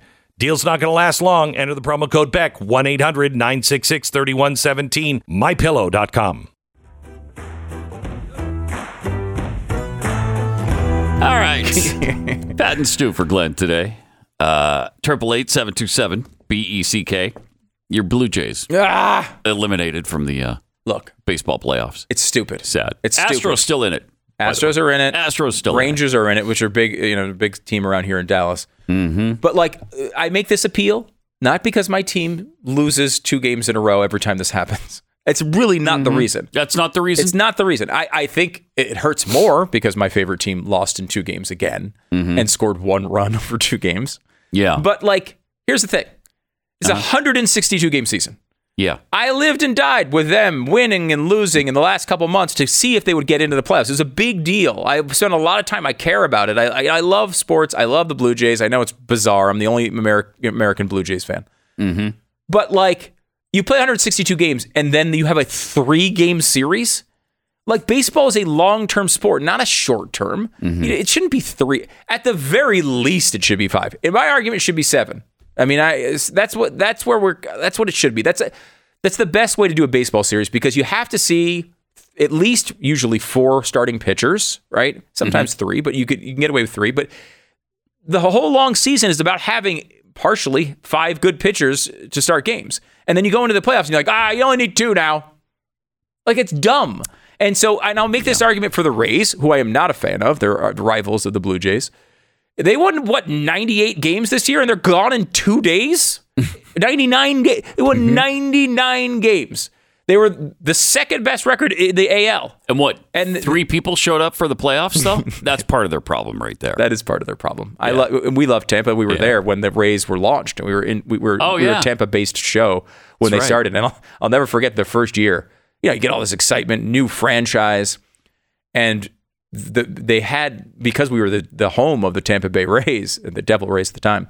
Th- They got a bunch of tickets for everyone to come, you know, who worked at the station to go see. Mm-hmm. And w- when I would leave every day, walking up the station, on the desk where the you know the assistant uh, who had had them was there's just a giant stack of tickets and every day they'd just be sitting there at the edge of the desk for anyone walking out to just take and nobody even wanted them no for one free. would take them i mean it's a it's just a journey over to st pete like that that distance Yeah. is is a tough distance especially during rush hour to go to if you're from tampa and like and the team was bad and Yeah. no one was showing up and no one liked the stadium and But they're, and they're good still in the now, same place s- and nobody still shows up. Uh, they're really like How have uh, they kept that team there? They, they made amazing. Moneyball over the A's, but like the Rays have accomplished m- much more.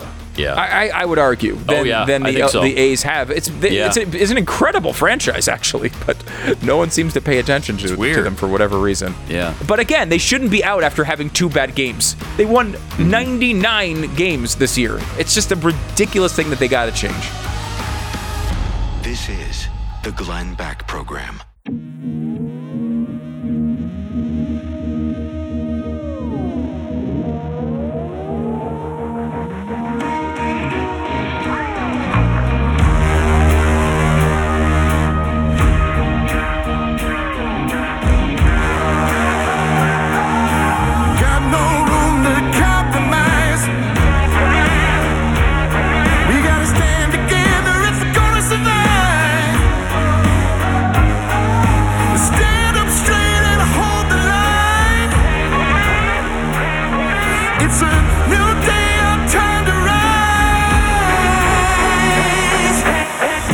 What you are about to hear is the fusion of entertainment and enlightenment. This is the Glenn Beck Program. All right. Uh, we got to get into the issue on everybody's mind right now. And that, of course, is Sexyy Red. Yeah. Am I right? Uh, you Who's are with me right. on that. Everybody. Everybody. I mean, I, I feel like we're almost like the NFL now. We're just showing Taylor Swift in the box. Like, right. You know, every, when you hear that you're going to hear just about to have a story about Sexyy Red, it's almost like clickbait. You know, everyone's thinking like that, about yeah. Sexyy Red. Yeah. And we'll tell you why uh, in one minute.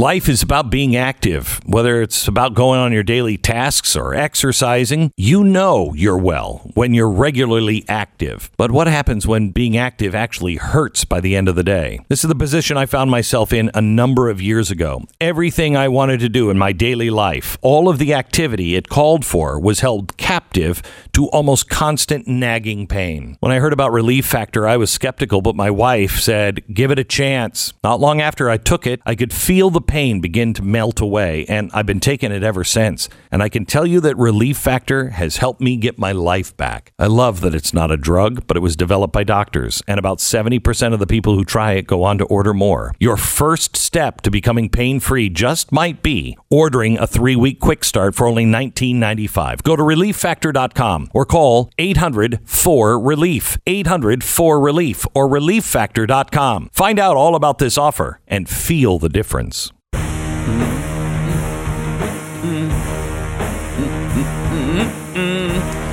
Ah, welcome. Pat and Stu for Glenn today. Triple eight seven two seven B E C K. And Pat, let me ask you a question. Mm-hmm. And this is a dumb question, but are you familiar with Sexyy Red? Oh my gosh, that is a stupid question. sorry. Maybe probably the dumbest one you've asked. Really? Maybe ever.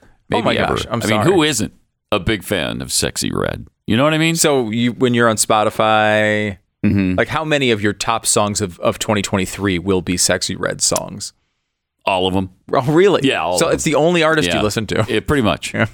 Really? Yeah. Well, because Yeah. that's the thing. You make a cost benefit analysis. You say, hey, I can listen to another Sexyy Red song or a song from someone else. that is so much lesser. Right. And then I say no. Why would I do Why that? would I do that? Why would I'll I just pick that? another. I'll just play that same Sexyy Red song over and over again. Exactly. Now, can you name a sexy red well, song? I could, but I'm not going to insult people's intelligence. Okay. You know, who are just as big, if not bigger, Sexyy Red fans Yeah. than I am. This audience, huge. you know, huge into the Sexyy Red, Yeah. as you know. That's very true. We've done a lot of audience research, and Yeah. we find we have the highest crossover with Sexyy Red.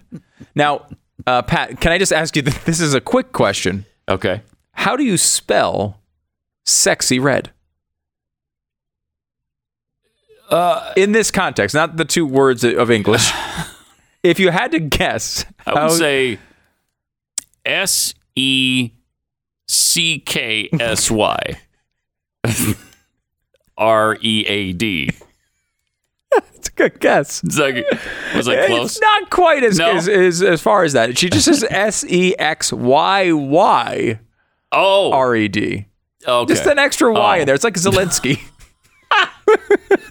That's all. So, it's like Zelensky sometimes. Sometimes. because other times you just you don't do the extra. You don't do the extra I Y. don't know what determines that. No one knows. Nobody knows. No one knows. But we do know Sexyy Red. Now, Sexy Mm-hmm. Red is a is a rapper, and um, now she is. Uh, some people say, "Wait, I don't even know who Sexyy Red is. Why are they Mm-hmm. talking about this?"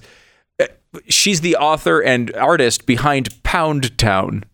Duh. So now you know, obviously. Pound oh, Town. Pound Town. That's my favorite song. Mm-hmm. Now, I can't read you any of the lyrics from the song Pound Town.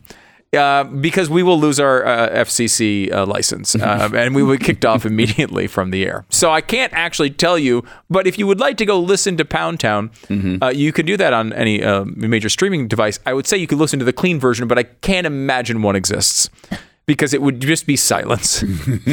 so y- you might think the first part of the story is not going to surprise you because the author of this the song Pound Town has shockingly had a sex tape which has leaked. Now this is uh, I mean wow, a stunner. Yeah. You know, you wouldn't think the author of Pound Town would have a song that or have a, a sex tape that would be leaked because why would she be engaged in such things, you know? Right, right. You think of her as a Completely very out of character. out of character. mm-hmm. Right. But someone apparently uh, filmed her having uh, sex with some uh, gentleman Oh, wow. And uh, released it. Now, again, we have a twist in the story here, Pat, because let's just say um, uh, some are some. Uh, let's think about the history of, of the sex tape being released, right? What happens in that scenario? There's a sex tape that is filmed, usually, uh, sometimes without someone's consent. Uh, that's obviously really, really bad. Sometimes with the person's consent, but then the other party in the tape releases it Mm-hmm. or someone hacks into a phone, gets control of a sex tape, and then releases it online or tries to make money off of it. Mm-hmm. We've seen this pattern play out many, many times. I do not think I've seen this particular pattern play out, play out though, because the Sexyy Red mm. sex tape was released on Sexyy Red's own Instagram feed. Now, wow.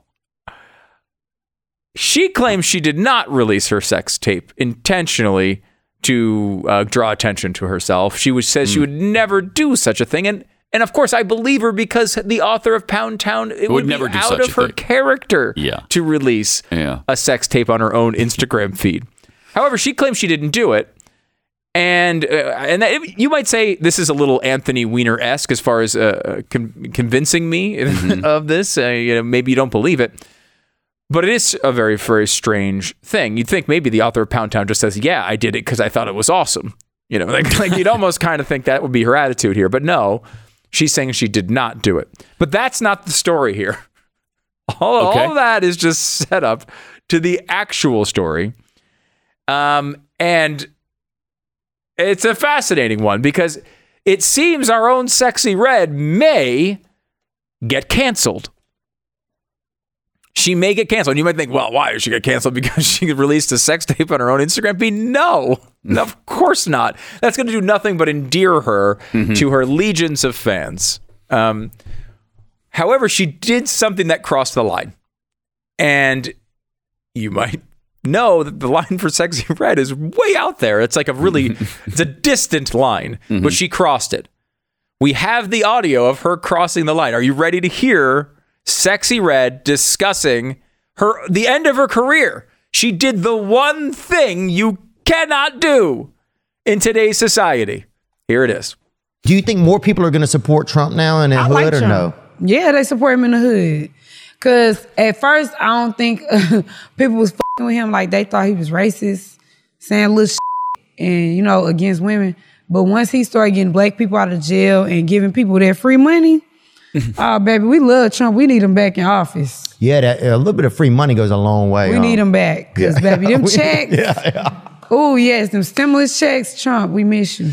That's like Woah Vicky. She's always talking about Trump. You see her ever? I like Trump. No, I ain't never seen what She's funny. I love Trump though. He funny to me. Like I used to watch his interview, not interviews, like him talking to people. He used to be calling people fat. Yeah. he just He- bold. wow. He funny. Like There you go. So she did the one thing you're not allowed to do. She's a Trump supporter. She likes likes Trump. Trump. Oh man. So therefore, she must be excommunicated uh, from society. Not the sex tape, not Pound Town, You're right. but the fact that she likes Trump means she, she should be excommunicated. And yet another Wow. layer to the story. This is one of the most layered stories we've dealt with all week. We've talked about Ukraine. We've talked about the Speaker of the House. We've talked about the border. We've talked about lots of stuff. This is by far the most interesting story of the week to me. Why? It's also fascinating about what she likes about Trump. What she likes about Trump. is that mm-hmm. she he gives her free money. she lets black pe- he lets black people out of jail.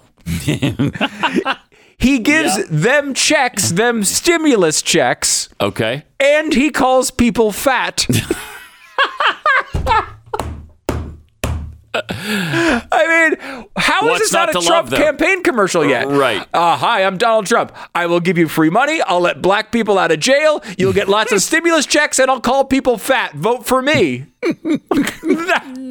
That- that's a campaign. Sure is. Now, one who is of a conservative persuasion might be a little concerned uh, that uh, bunch of stimulus checks not holding people accountable for crimes.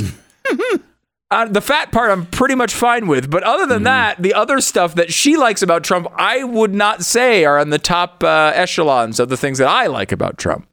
Um, I mean, if black people are innocent, of course they should be let out of jail. Yeah. They should probably Yeah. face the consequences of their actions, whether they're black or white. That one, you know, not my favorite policy of Trump's. Um, secondarily, giving uh, free money and stimulus checks, very much not my favorite policy of Trump's. No. So I don't know. I- You know, look, Sexyy Red is one of our leaders when it comes to political analysis, and I think clearly a national treasure. and a national. you know, let's not forget that part. Unquestionably Yeah, a national a national treasure. I mean, just Pound Town alone gets you to that level, let alone the sex tape, le- let alone the desire for free money and and, and, and stimulus checks. Mm-hmm. She's an American dream uh, come true. Yes. So we can all unite there. But uh, so I mean, would this? Wow. If you're the average voter, does this change the way you're looking? Like if you were, you, hey, I, I thought DeSantis might be pretty good, but you know, Trump gives out those checks and calls people fat. So you know, I'm on the borderline. Would that be the type of thing you think the decision making process, like in a, in a state like Iowa, do you Yeah. think they're looking at this and they're Oh, saying, definitely. Yeah, definitely. You know, I was a big Yeah. uh, Pence supporter yesterday, but now, how can I? Sexyy Red's kind of won me over. Kind of want to on the Trump train. Mm-hmm. Yeah. I would definitely look for that clip to be in an ad So- for Trump any day now. I'll bet that like a lot of her base is really pissed at her. I mean, that's yeah, a, it does that's a real seem like thing. yeah, They're, like they're it does seem like she's getting uh, you know a lot of flack again for all the other stuff she's done in her life. This is the thing that she's getting a lot of flack for. How dare you say you like Trump? Like, what an incredible civilization we have going right now. It is amazing, Isn't and, it? And I will say it's also interesting that you know, look again, we could overanalyze. Maybe we have overanalyzed the Sexyy Red commentary here, but I do think there is an aspect of this where it's just people remembering that the economy used to be good. Yeah. right? Like, hey, Yeah. I remember that. I remember when it what didn't feel like uh, when Bidenomics wasn't here and things felt pretty good. I mean, I don't think there's a hugely deep analysis there, but I do think that um, that feeling is real among voters who who might have problems with Donald Trump on a bunch of different stuff, but just say at least Things were I had better. money in my bank account Yeah. and I can make my own decisions on stuff. And that is Definitely. that goes a long way for people. Yeah. Absolutely. All right. Triple eight seven two seven B E C K. More coming up in one minute. Ever since he tried the rough greens for the first time, my dog Uno has changed. He's a completely different dog. I hear from people all the time in the audience. I mean, hundreds and hundreds of letters have come in who have had the same experience with their dog. They've heard me talk about rough greens on the show. They get some for themselves. And as soon as they sprinkle it on the dog's food, the dog literally wolfs it down. And it's really good for them. It's not a dog food, it's just chock full of vitamins and minerals and probiotics and omega oils that you sprinkle. Your dog needs these things to be healthy. My dog was easy. From the first time he tried rough greens, Uno was in love. Some dogs take a little bit to get used to the new flavor, though. Dr. Dennis Black, the inventor of rough greens, was on the phone with me last week. He doesn't want that to be a reason for you not to try. So, right now, he's got a special gift available. You can get a free bag of rough greens for your dog just to try out. All you pay is shipping. Go to roughgreens.com slash Beck or call 833 Glen 33. Put it on your dog's food and begin to watch your dog become healthier. 10 seconds station ID.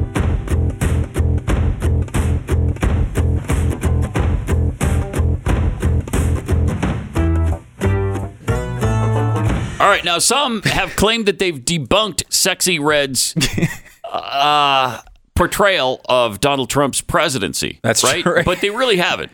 I would argue no. Um, now, again, we're going to deep. Uh, I, I hope this is not too deep for the audience to follow because uh, it's- well, this, it's hard. This sort of economic analysis can get into the weeds a little bit, and I, I hope you can stick with us.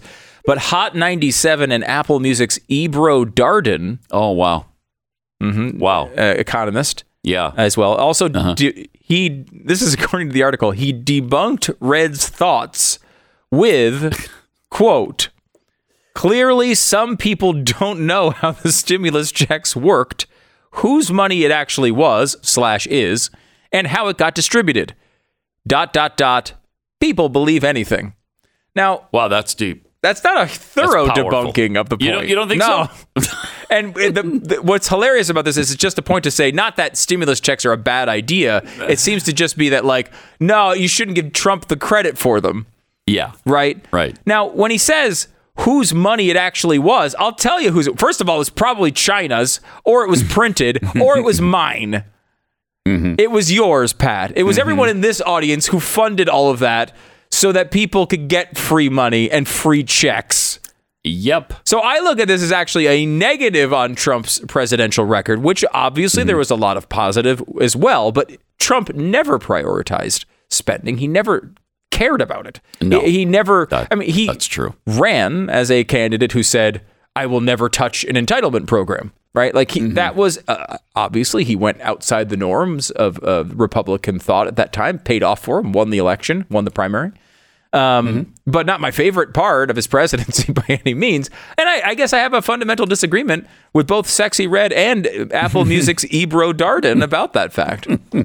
So, uh, yeah, it's a fascinating thing.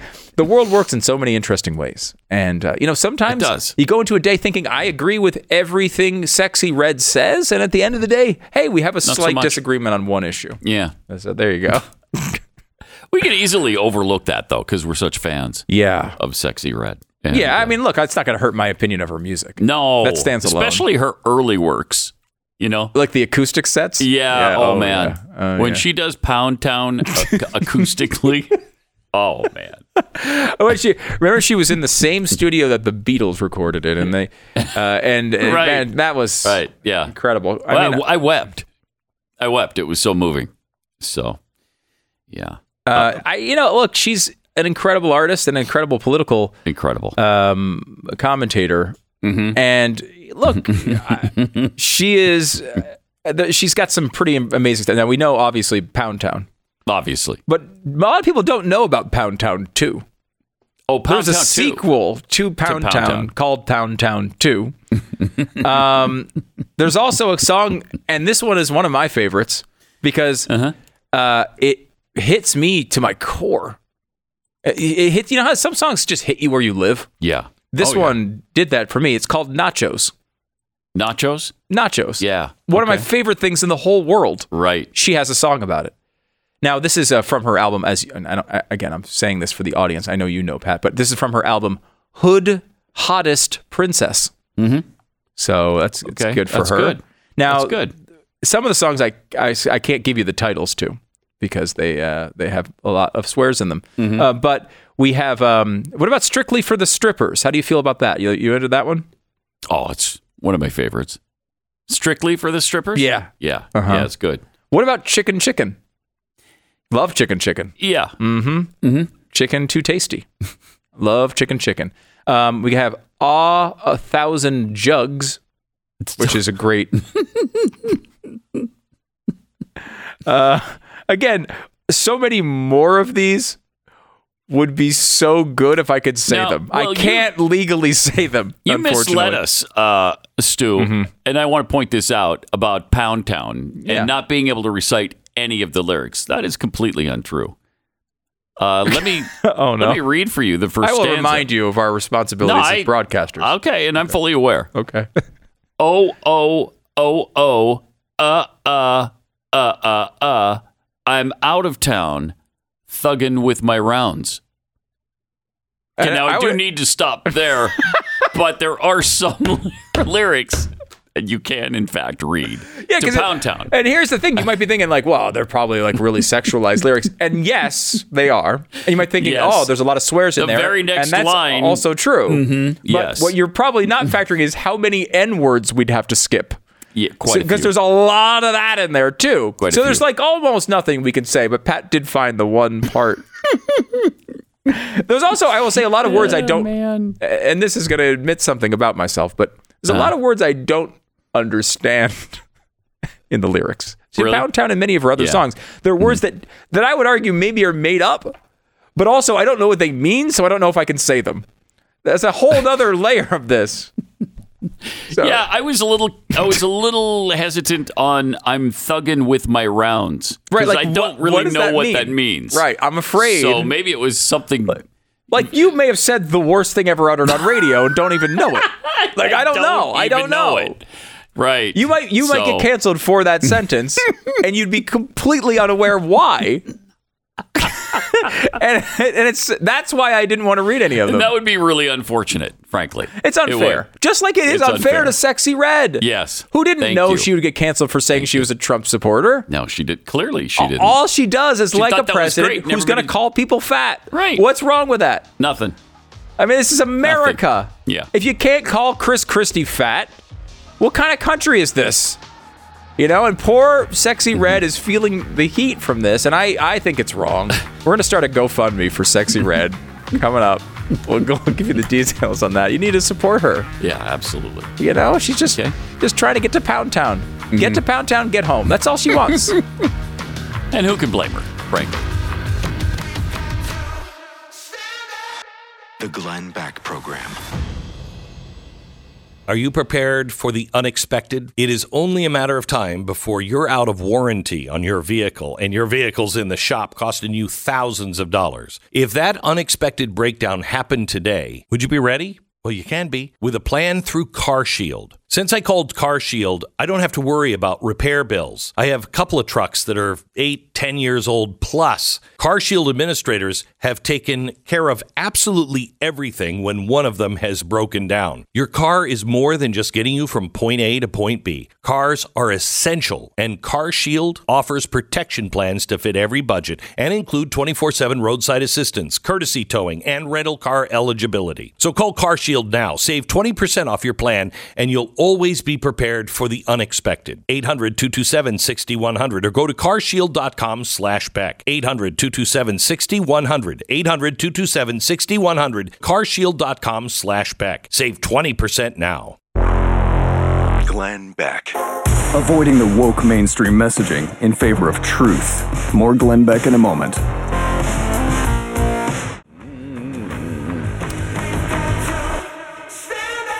Pat and Stu for Glenn today. Uh, there's more outrage over yet another uh, transgendered person who is competing against girls, uh, this time in Maine, uh, at the XC Festival of Champions last Saturday, Maine Coast Waldorf High School sophomore uh, Soren Stark-Chessa previously competed in the boys category for the school just a year ago and was ranked 172nd.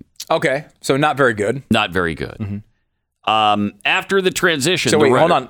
Yeah. Mm-hmm. you're going to give this away here. After the transition, Right. there's no now. If I think There's about no the science here, right? there's Yeah. no evidence. No evidence that, that he would better. Mm-hmm. improve going to the female side. So I would assume, if I were to guess, I mean, they're just okay. What would you assume? 172nd. Okay, no, uh, just slightly higher than that. Wow. Number four in the girls division. Number four So 172nd to number four. to number four, but Yeah, there's so no it's a little evidence. bit of a, of improvement, but yeah, again, there's no evidence. just like there's no evidence that Joe Biden was involved in anything with Hunter Biden. Thank you. No evidence. No, No evidence, that he ever was involved No. in any of with any of the business partners. That's correct. And there's no evidence at all. Science teaches us quite clearly Mm-hmm. that there's no difference physically between men and women, boys and girls. Especially when it comes to physical competition. Right. There's just no difference. No difference. Which Same is- exact thing. That's why we see examples, so many examples of biological females who have made the transition to male, who then compete against men in men's sports. So many of them. And we see so many of these biological females dominate men in men's sports. Right, like that was You that know? one case where uh, where a, a woman uh, Mhm. was uh, like ranked like you know 172nd, and then went over to the men's division was fourth. That happens a lot, and they Yeah, except for Well, I don't never. remember- I don't There's remember no example happening. of that. Never. Not And even one? it- no, there's not one. There has to be one. There's not one that I know of.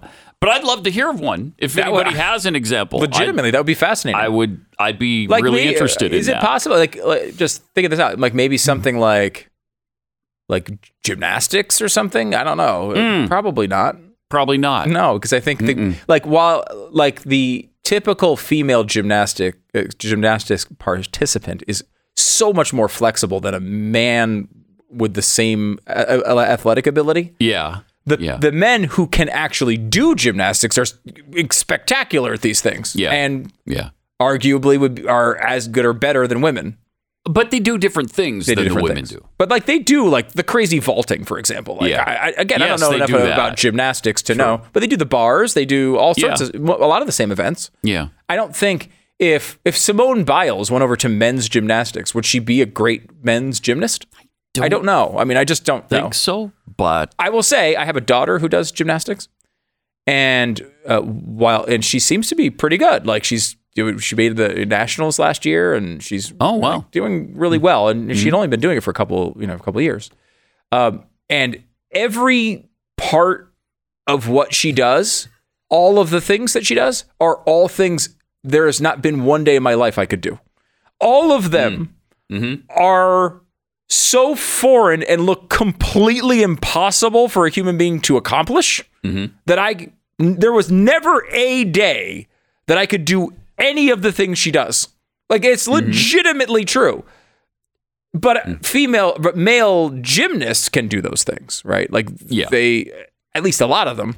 on They're- like a floor routine, they can do the twisting and Yeah. turning and jumping and like my daughter will just be talking to me like you know she's Bouncing. she's 10 we're in the middle of a conversation and she's telling me a story and then all of a sudden she'll just sort of start bending backwards and then all of a sudden her hands will be on the floor and she's just a like Uh-huh. like the letter uh, U upside down and her, her hands and her feet are still on the floor but she's bent completely backwards And you're saying it saying- looks like it's something out of the ring you can't do that.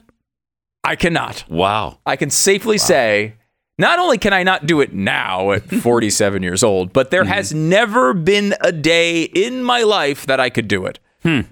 That's weird. Beginning to end. That's weird. I will never get there. Huh. So maybe there's something, but like you, you the, the tennis one is, is an interesting example of this, right?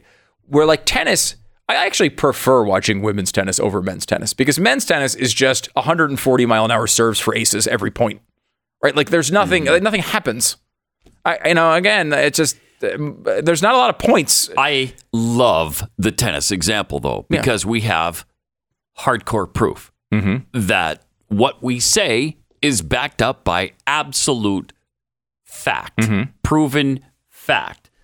Uh, in fact, we had we had uh, uh, was she- some pundit from I MSNBC or CNN, I forget which, um, Kelley Robinson, talking about how there isn't evidence of this of like you know men and women they're the same, and if you had uh, you if if you put Serena Williams up against a man, she could easily compete with him. Well, I can say that, you know, there's been this news article about men that think that they could beat Serena Williams in tennis, Mhm. right? That they Right. think that they could actually score a point on her. Right. Um, and it's just not the case. She is stronger than that. What's your Oh, well, let's ask Serena Williams herself uh, about that comment. I'm like, if I were to play Andy Murray, I would lose 6 0, 6 0 in five to six minutes, maybe 10 minutes. Because, no, it's true. It's true. It's a Honestly, really. completely. It's a completely different sport. The men are a lot faster, Mhm. and me and um, they they get they serve harder, they hit harder. It's just a different game. Oh, oh, huh? That's weird. Weird that she would think that Uh, the that greatest tennis player of all time, arguably. Yeah. And then she played the 203rd ranked man in the world. 203rd. Now, this was because they were at the U.S. Open in, I think it was 97, 97 or 98. She and Venus were talking to each other. And the guy standing behind them heard it, he was the 203rd ranked man in the world. They said they could beat anybody in the top 200. Out, uh, outside, I think it was outside, of the top, 200. 200. yeah. Yes, it Yeah. was. It was anybody outside the top 200. So at number 203, he's outside the top 200. He played them both, beat them both badly. 6 1, I think, in one case, and 6 2 in the other. They just played one set. Uh, but he destroyed them. And he said he didn't serve his hardest because he wanted it to be more competitive. Uh, so, so that was absolute hardcore proof that what they said at the time and they learned. You know, Yeah, they learned. I, there was also a uh, didn't the women's national soccer team play like a bunch of high school kids? Here in Dallas, Yeah. the the women's national soccer team played the boys Dallas 14 and unders. Not, not even high school. 14 and under and lost 5 to 1. Lost 5 to 1. That's and and That's a five to one is like if in you, soccer. Like if you were to put that in like NFL terms, it would be like three thousand to nothing.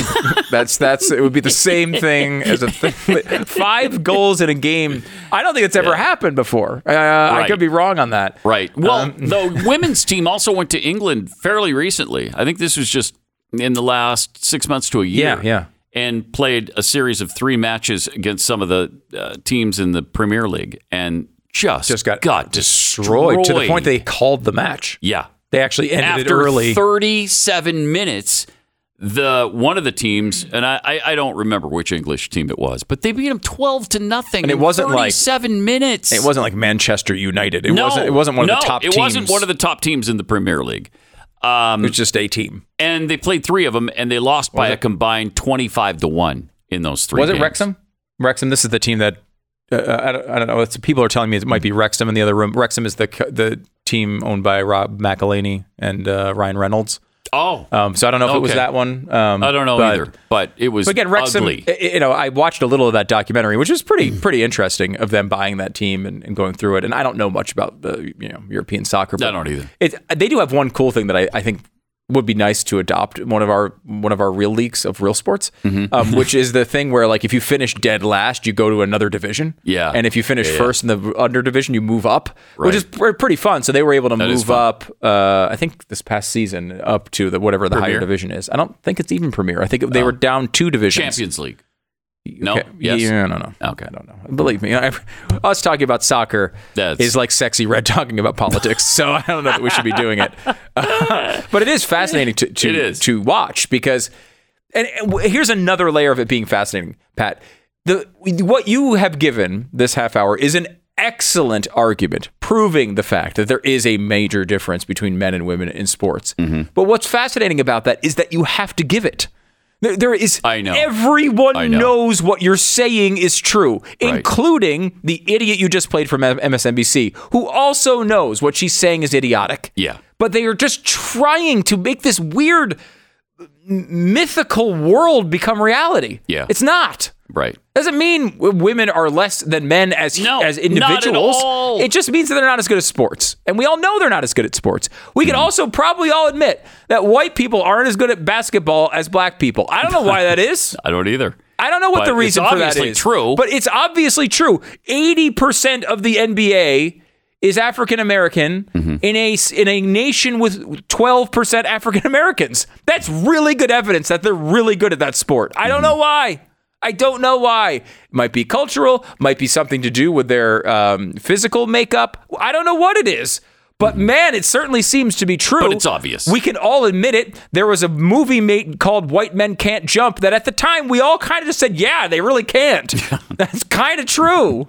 It doesn't mean that white people are bad because of it. It just means people are different. Mm-hmm. And we used to be able to admit that in our country. And you know who else knows this? Martina Navratilova. She keeps talking about it. One of the greatest women's tennis players of all time. I mean, she was really good. Really good. And uh, she just destroyed op- opponents back in her day. And she's also a pioneer. She uh, is obviously a lesbian woman who um, who kind of plowed that territory, plowed that ground, and you know cleared the way for a lot of other people to to be open about their sexuality. Sure. but she's not open to the fact that women, that men should compete against women. And she says it all the time. Yeah, very br- uh, very brave way. Very brave. Honestly, because you get this is the type of thing you get destroyed for. Now, you know, she has Yeah. a very strange intersectional relationship with uh, the media and that like they used to just praise her all the time. Now they just I feel like they've just come to the point of indifference with her. They won't they won't say good or bad things about her anymore. Yeah. They can't praise Yeah. her anymore because really she's saying stuff that's out of the line. But I also think she's got enough points built up over the years that they don't want to completely trash her. Either. And she's 66 now. What are you going to say about her? What are you going to say about Martina Navratilova? What does she care? Nah, she's a hater. She, she just a, Yeah. a nasty hater. Really? Is she? Is she? Yeah, I, I don't think so. I, I think what she's saying is uh, common sense and Mm-hmm. the truth, and you just don't want to hear it. So, and something that every single person knows. Yeah. They all know it's true. Yeah, this is what's not so weird about our society right now. It's not like it's not like, you know, minimum wage, where like I say, hey, we should we should have a lower or no minimum wage federally. And and they say, Oh, well, you need one. And we go back and forth because they really believe they need I think they really believe that we need one. Even though I think they're wrong and I think the evidence shows it doesn't work. Mm-hmm. But and I really believe that we don't. That's not the case with this trans stuff. They also know what we know. They Absolutely, are they do. they totally know what we're saying is true. Yeah. And yet they go out there every day and say the opposite anyway. yep. Triple eight seven two seven B E C K. More patents too for Glenn coming up. Join the conversation. 888 727 Beck. The Glenn Beck Program.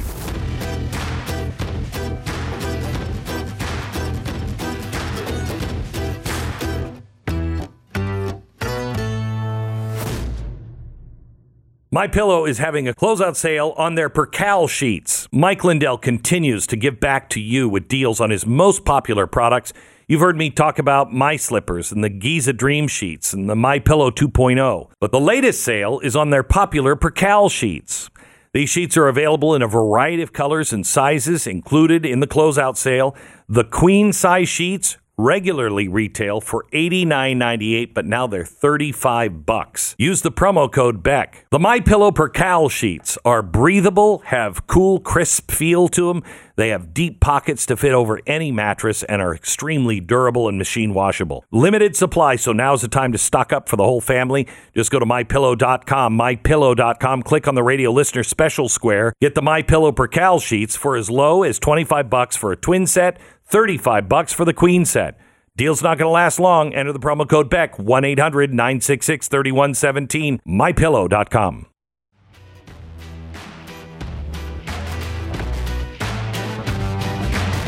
App. Uh, welcome.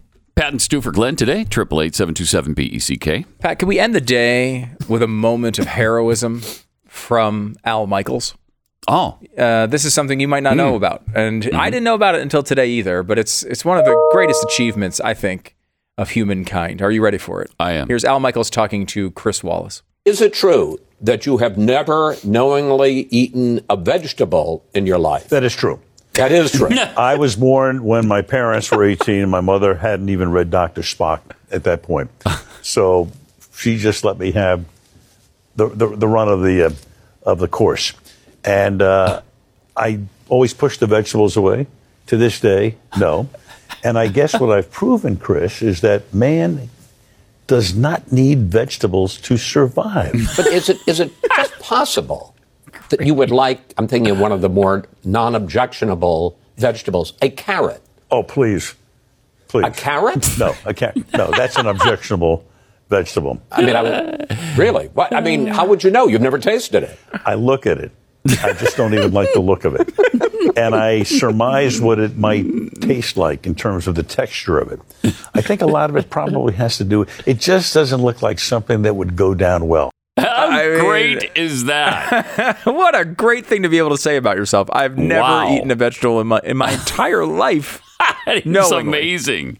Never knowingly eaten a vegetable. Like I'm sure, you know, if you have a uh, you know, a a sauce, there might be a vegetable kind of mashed up in there you don't know about, right? But he's saying never just picked, just eaten one off of a plate in his entire life.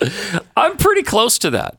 I'm yes, pretty you close. are. Yes, you are. I'm the Uh, well, closest to that that person as far as people that I know of. but you're mostly vegetarian, though, right? Mostly, yes. As you know, and I've said many times, I am mostly vegetarian. You know, I, I- except for a little bit of fish, yeah, and chicken, uh, beef. Right, beef. You know, You're big on. You actually big on a beef. lot of beef. Lot yeah, of- a lot of beef. lot Actually, of that's the, that's one of the exceptions. Uh, yeah, it is. Um, pig, pork. Okay. Oh yeah. You know, Mhm. you're big on the yeah. But, a lot of bacon. but I never a lot of bacon, ham, but like never eaten bear. This is the Glenn Beck Program.